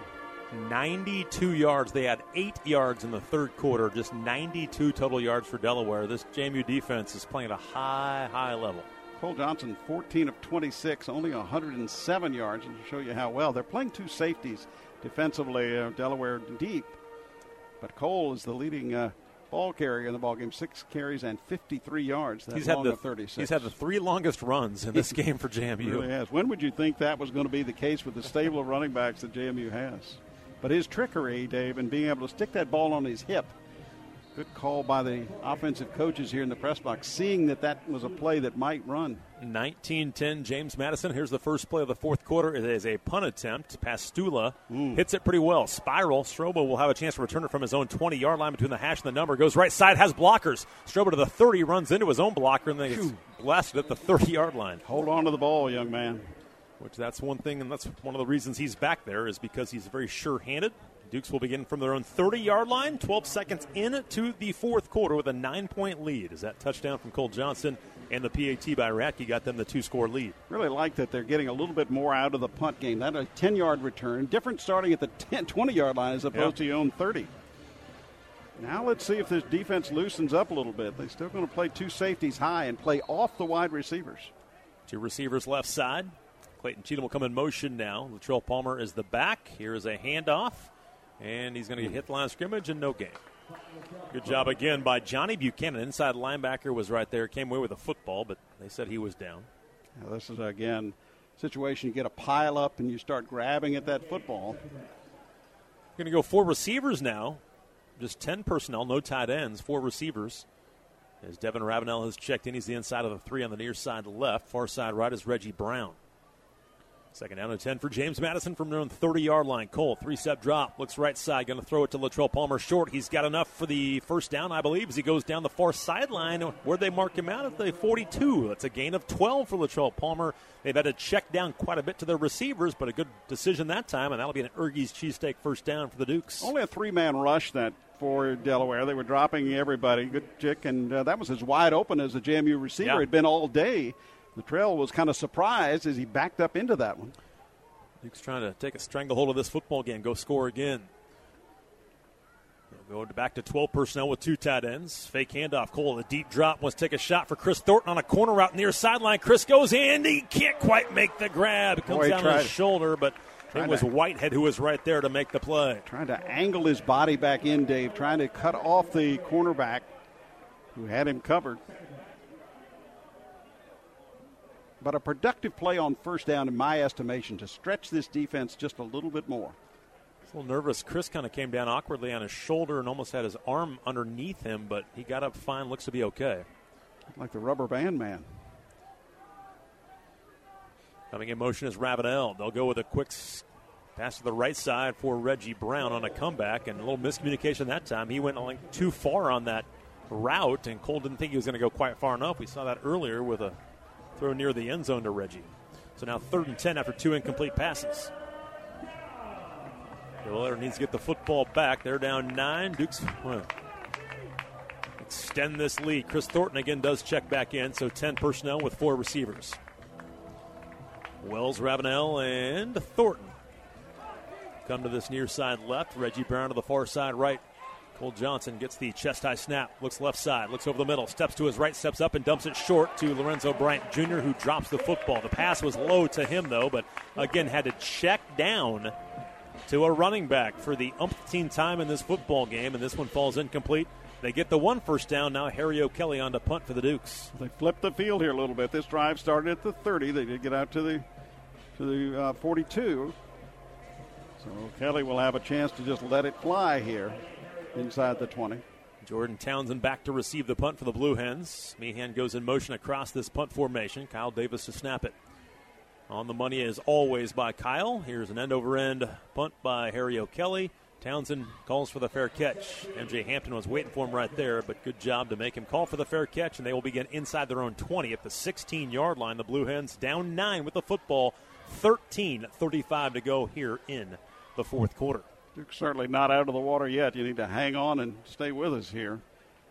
Just a nine point lead can evaporate on one missed tackle. 92 total yards of offense for Danny Rocco's Delaware Blue Hens. It has been a rough day offensively, but they do have one touchdown. Delaware has made it ugly, but they've played as effectively as they can with the pieces they've got to put together. Just not able to run the football right now. Gwinnett quarterback gets the snap handoff and hit in the backfield, trying to bounce off again. Nowhere to go. There's a host Carpenter. of Dukes right there. James Carpenter, the first one there. Abby Akonji was there. MJ Hampton, a loss of three for Dejoun Lee. James Carpenter made a big move, uppercut on the inside, had the glasses on it. Got into the backfield and knocked Lee to the deck. A lot of negative yardage today on hmm. plays for Delaware. Second down, 13 from their own 14 yard line. They move left to right.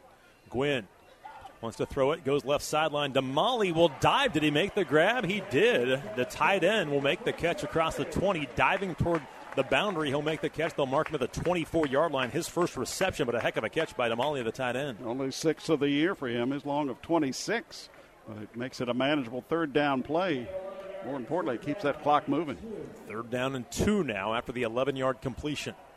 Football at the 24 left hash as Delaware moves left to right. Two receivers come to the near side right. In motion now is their tight end, Braden Brose. Going to run it with, nope, it's a play action pass. Going to fire on a corner near sideline, and it's going to be incomplete. Good coverage by MJ Hampton. Right with Gene Coleman that time, and it falls incomplete. Pretty well thrown ball, but better coverage by MJ as he's had a heck of a day. Tough pass to catch because he had to twist his body as he came towards the Delaware sideline near the 50 yard line. So a three and out after they forced the Dukes punt. Win now only 33% on the afternoon, 6 of 18. Hmm. Not gonna, A rough day for him. absolutely. Pastula on to punt. Bring a little pressure, low line drive, not returnable unless he gets a good hop, and Jack will just let this go. Better to be safe than sorry that time, and it was a little bit too deep. It wasn't a great punt, but it gets a hop down to the 25 yard line for Delaware as they will begin. The Dukes will at the 25 yard line. Well, a sustained drive here would be really, really helpful for the JMU Dukes to burn some time off this clock. You get the feeling that Delaware a little bit flat right now. But their defense has played good. They've kept them in the game, only allowed JMU to get 234 yards of offense so far. And Excellent tackling, as we've mentioned all day, by Delaware. I mean, Cole Johnson's only 50% in the game now. He's 15 of 30. That's the that's the worst he's been all all year. Everything's been kind of ugly all the way around uh, for, for both teams, other than the defensive plays. Out of the shotgun is Cole Johnson. There's a handoff to Percy Agyei-Obese. Jump cut, and he's going to fall for three. Just both teams have had their running backs are having to avoid people at the line of scrimmage or in the in the backfield where there's just there's no room to do that down the football field. The push has just not been there. Give the defenses a ton of credit today. Kendrick Whitehead making that stop. He came up from the strong safety position to get in the backfield. 11:43 to go. Clock rolls here in the fourth quarter. JMU up 19 to 10. Another give to Percy. Has a head of steam, but a good tackle by Dalen Darien, graduate student from Penn State. He's the Baltimore native. He'll make the stop at the 31 yard line. It'll be a third and four, another three yard gain for Percy. So two new offensive linemen today due to injuries. I mentioned Altman, of course, being in there, and Hubbard at center. Stevens is back out there as the left tackle, but Hubbard is the center now for JT Timming. We know Stevens is not necessarily 100%. Two receivers near side left. One on the far side right is Reggie Brown. Out of the shotgun is Cole Johnson. They snap it back to him. It's a handoff to Latrele. Big hole for Latrele this time to the 40, 45 yard line to the 50. Shoved out of bounds across midfield at the 44 yard line. Finally, a burst for Latrele Palmer. He gets an explosive play into UD territory at the 44. About 23 yards on that. Where did that hole come from, huh? I'll take it. They went over the right side that time with Kidwell and Potts, and coaches talked a lot about Nick Kidwell. He's played really well up front for the Dukes, and a big hole that time. First down and 10 now at the 44 yard line of Delaware. Two receivers going to the near side left. Latrele moves to the right side. Zone read again.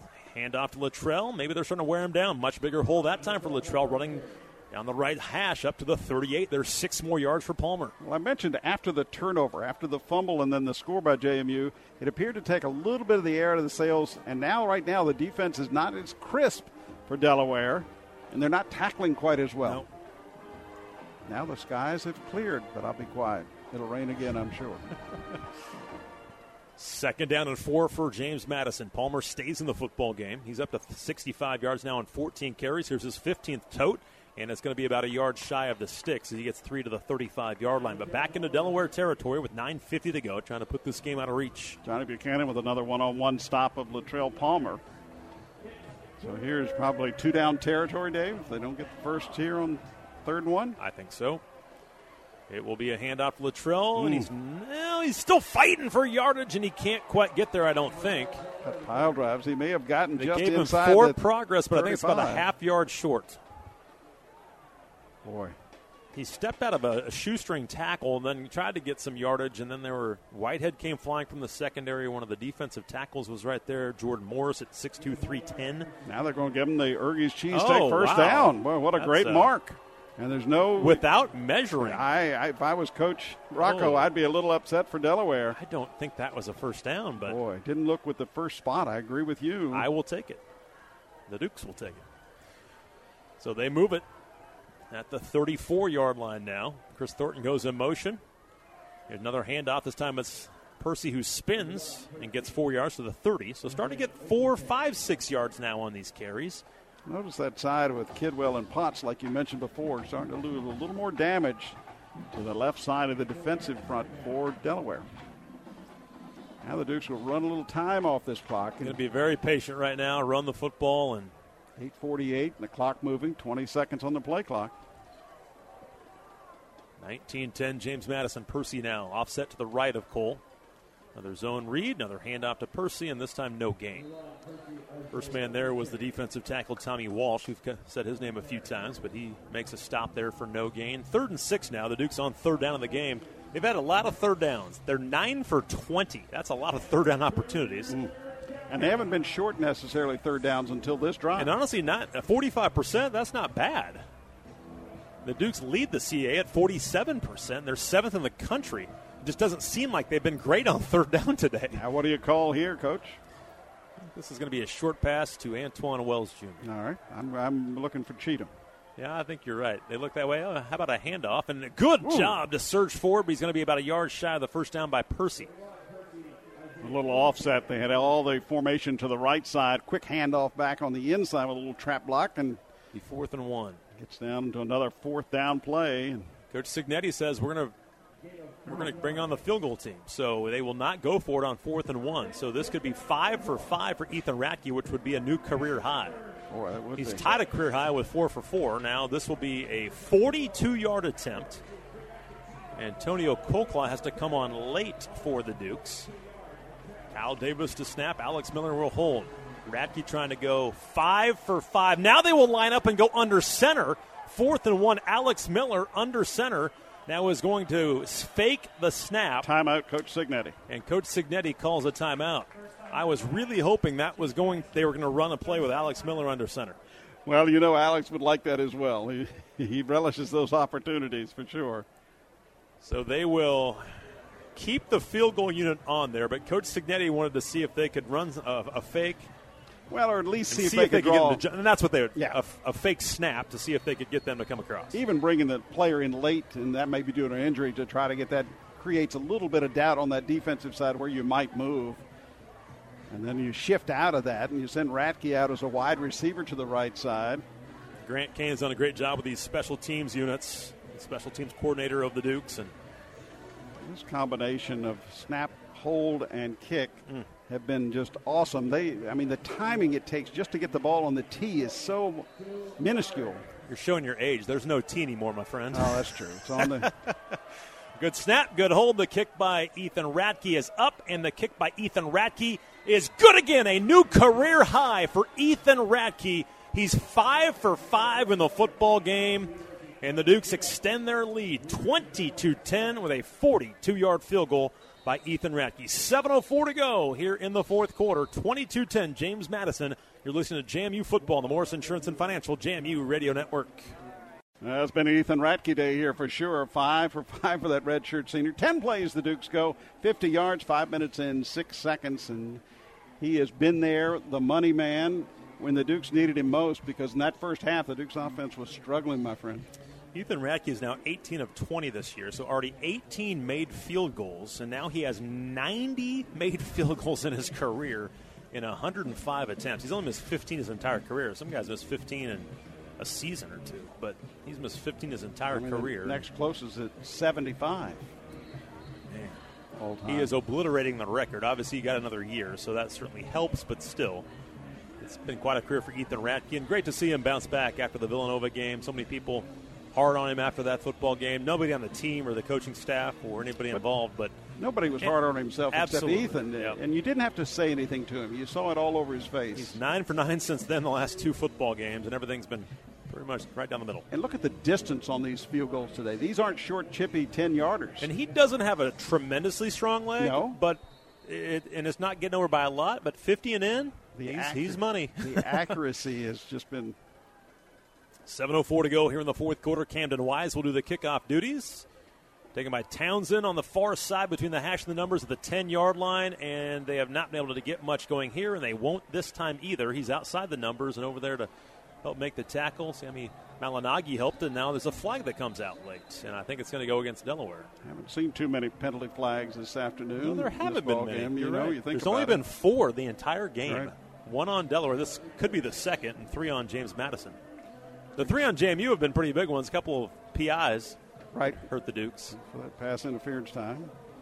The other one, I guess, was the, uh, one by Jordan Swann when he came across the line of scrimmage and got the receiver. This should move Delaware back inside their own 15 yard line.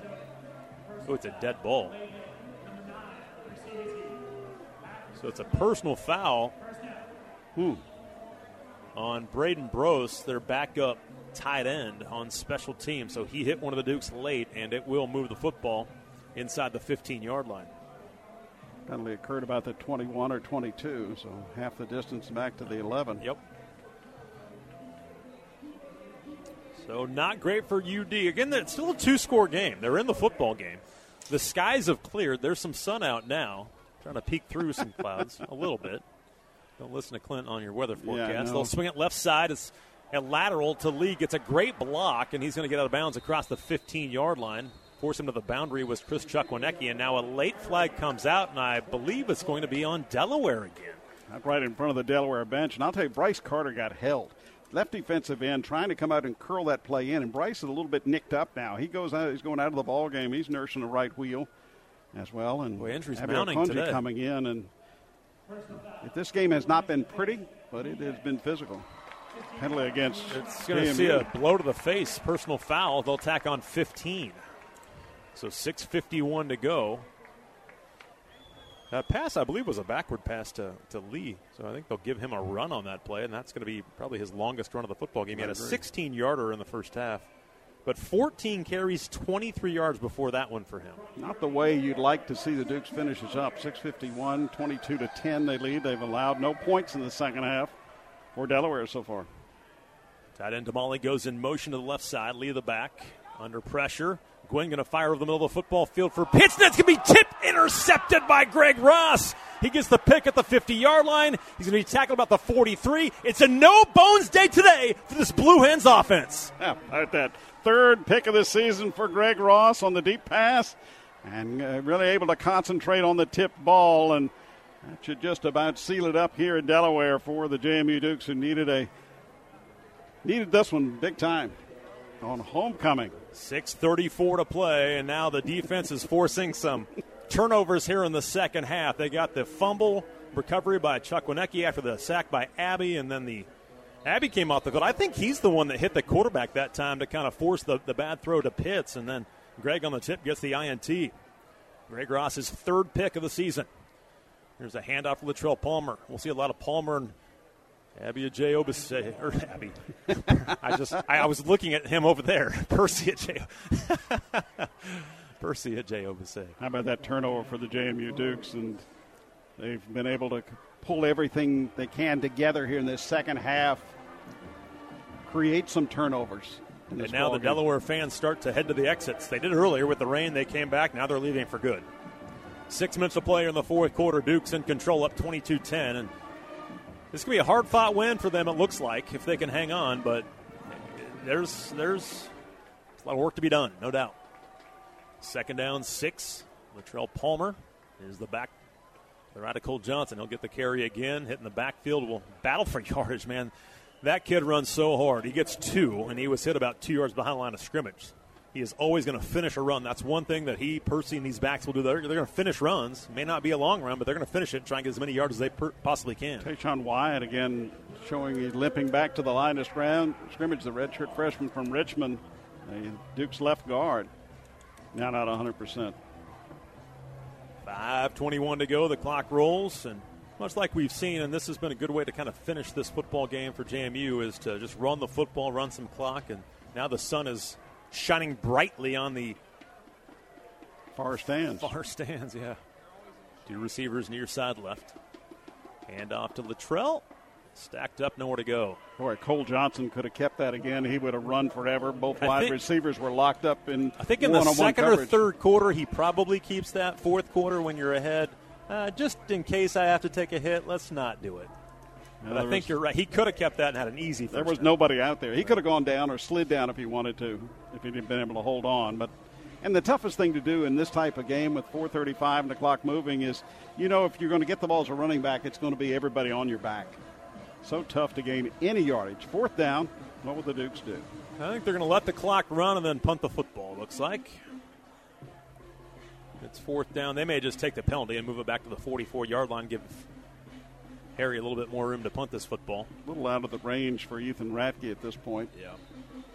And don't want to try anything like that, too, on a long field goal. You've got to have it a lower kick where uh, anything, if you kick it lower, obviously it could get blocked. Then all of a sudden they pick it up, run it back, and they're back in the game. So, again, this team has 108 yards of offense. Make them go 90 plus to try and get points. 23 rushing yards allowed by the JMU defense. Of course, there's a lot of negative yardage in that.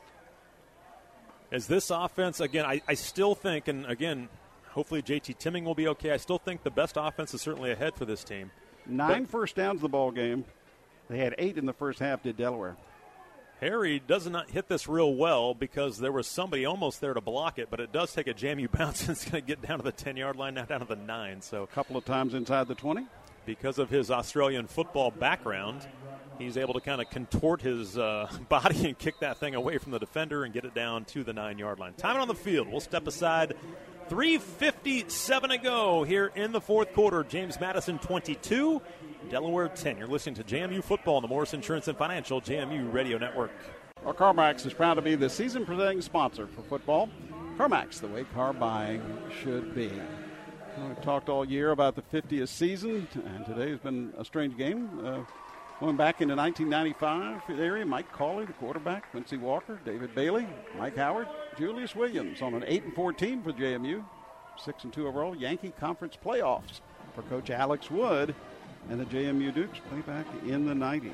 Next week at Bridgeforth, when Tell they play Elon, they will celebrate the 2000s. That at is, Bridgeforth you Stadium. are absolutely correct, and how nice it was for you to say back at Bridgeforth. Oh, three of the last four. Say that one more time. In the friendly confines of Bridgeforth Stadium. there you go. Elon is playing good football, my friend. They are. They we'll won again today. That's going to be a huge challenge next week with one of the top quarterbacks, one of the top starting quarterbacks in the league. You're going to finally see a starting quarterback, which.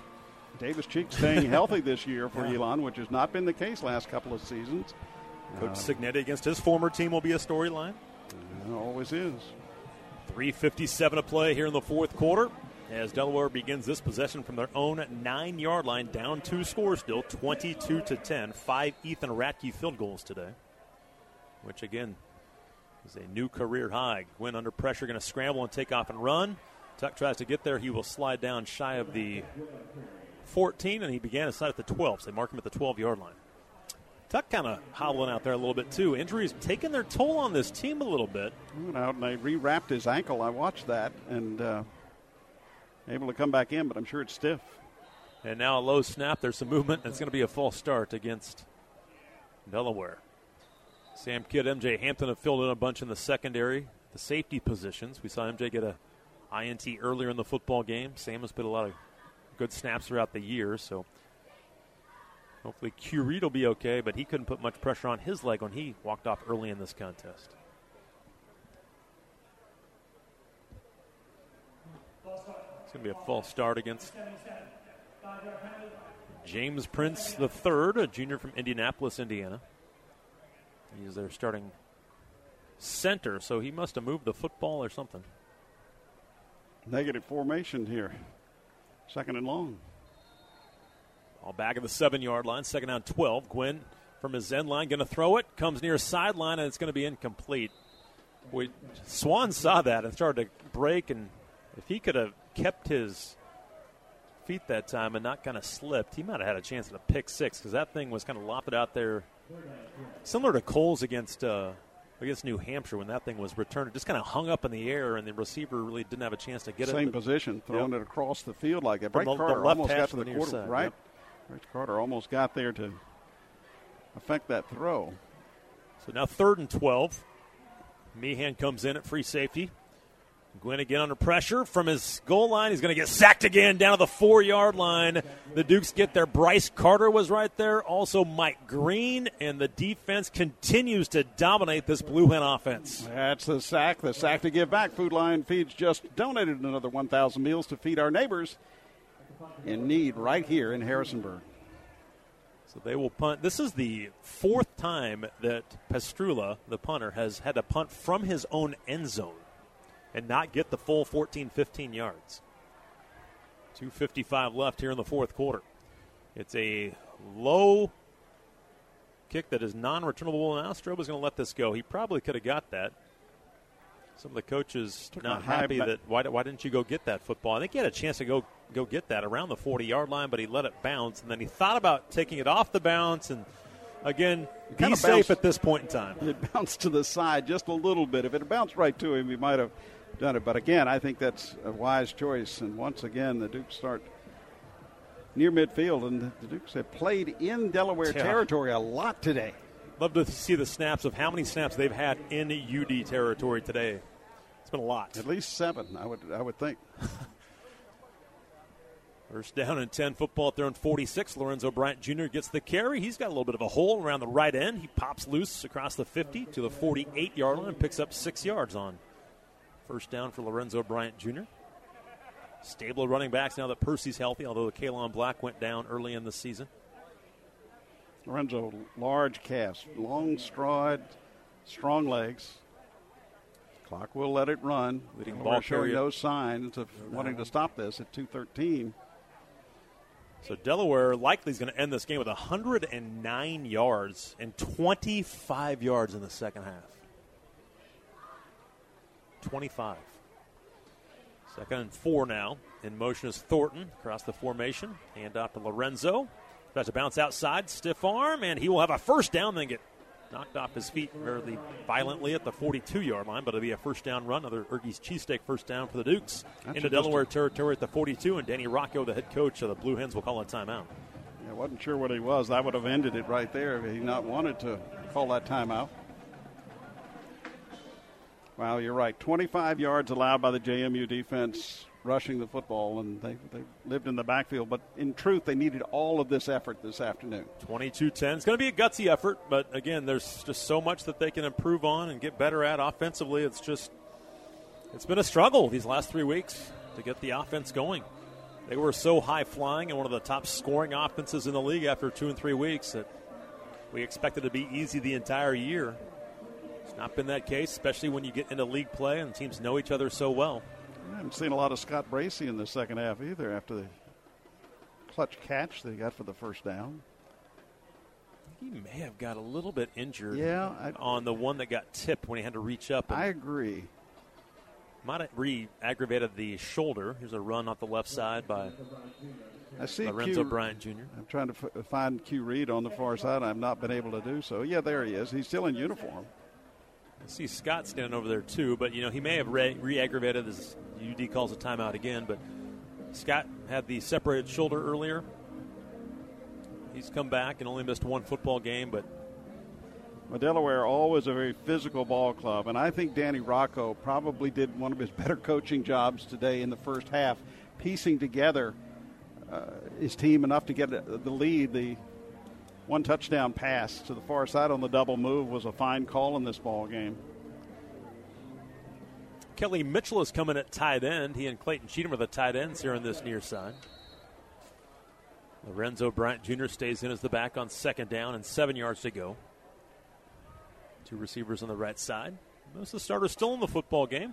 Hand off to Lorenzo, and he's got a hole up the middle of the football field for another first down, right down the left hash mark to the 30, and now down to the 27 yard line. They'll move the chains again. We've seen Lorenzo used in some short yardage situations. Really got his head forward and really falling forward in that in that run. All these backs a little bit different, but all again able to finish runs, run hard.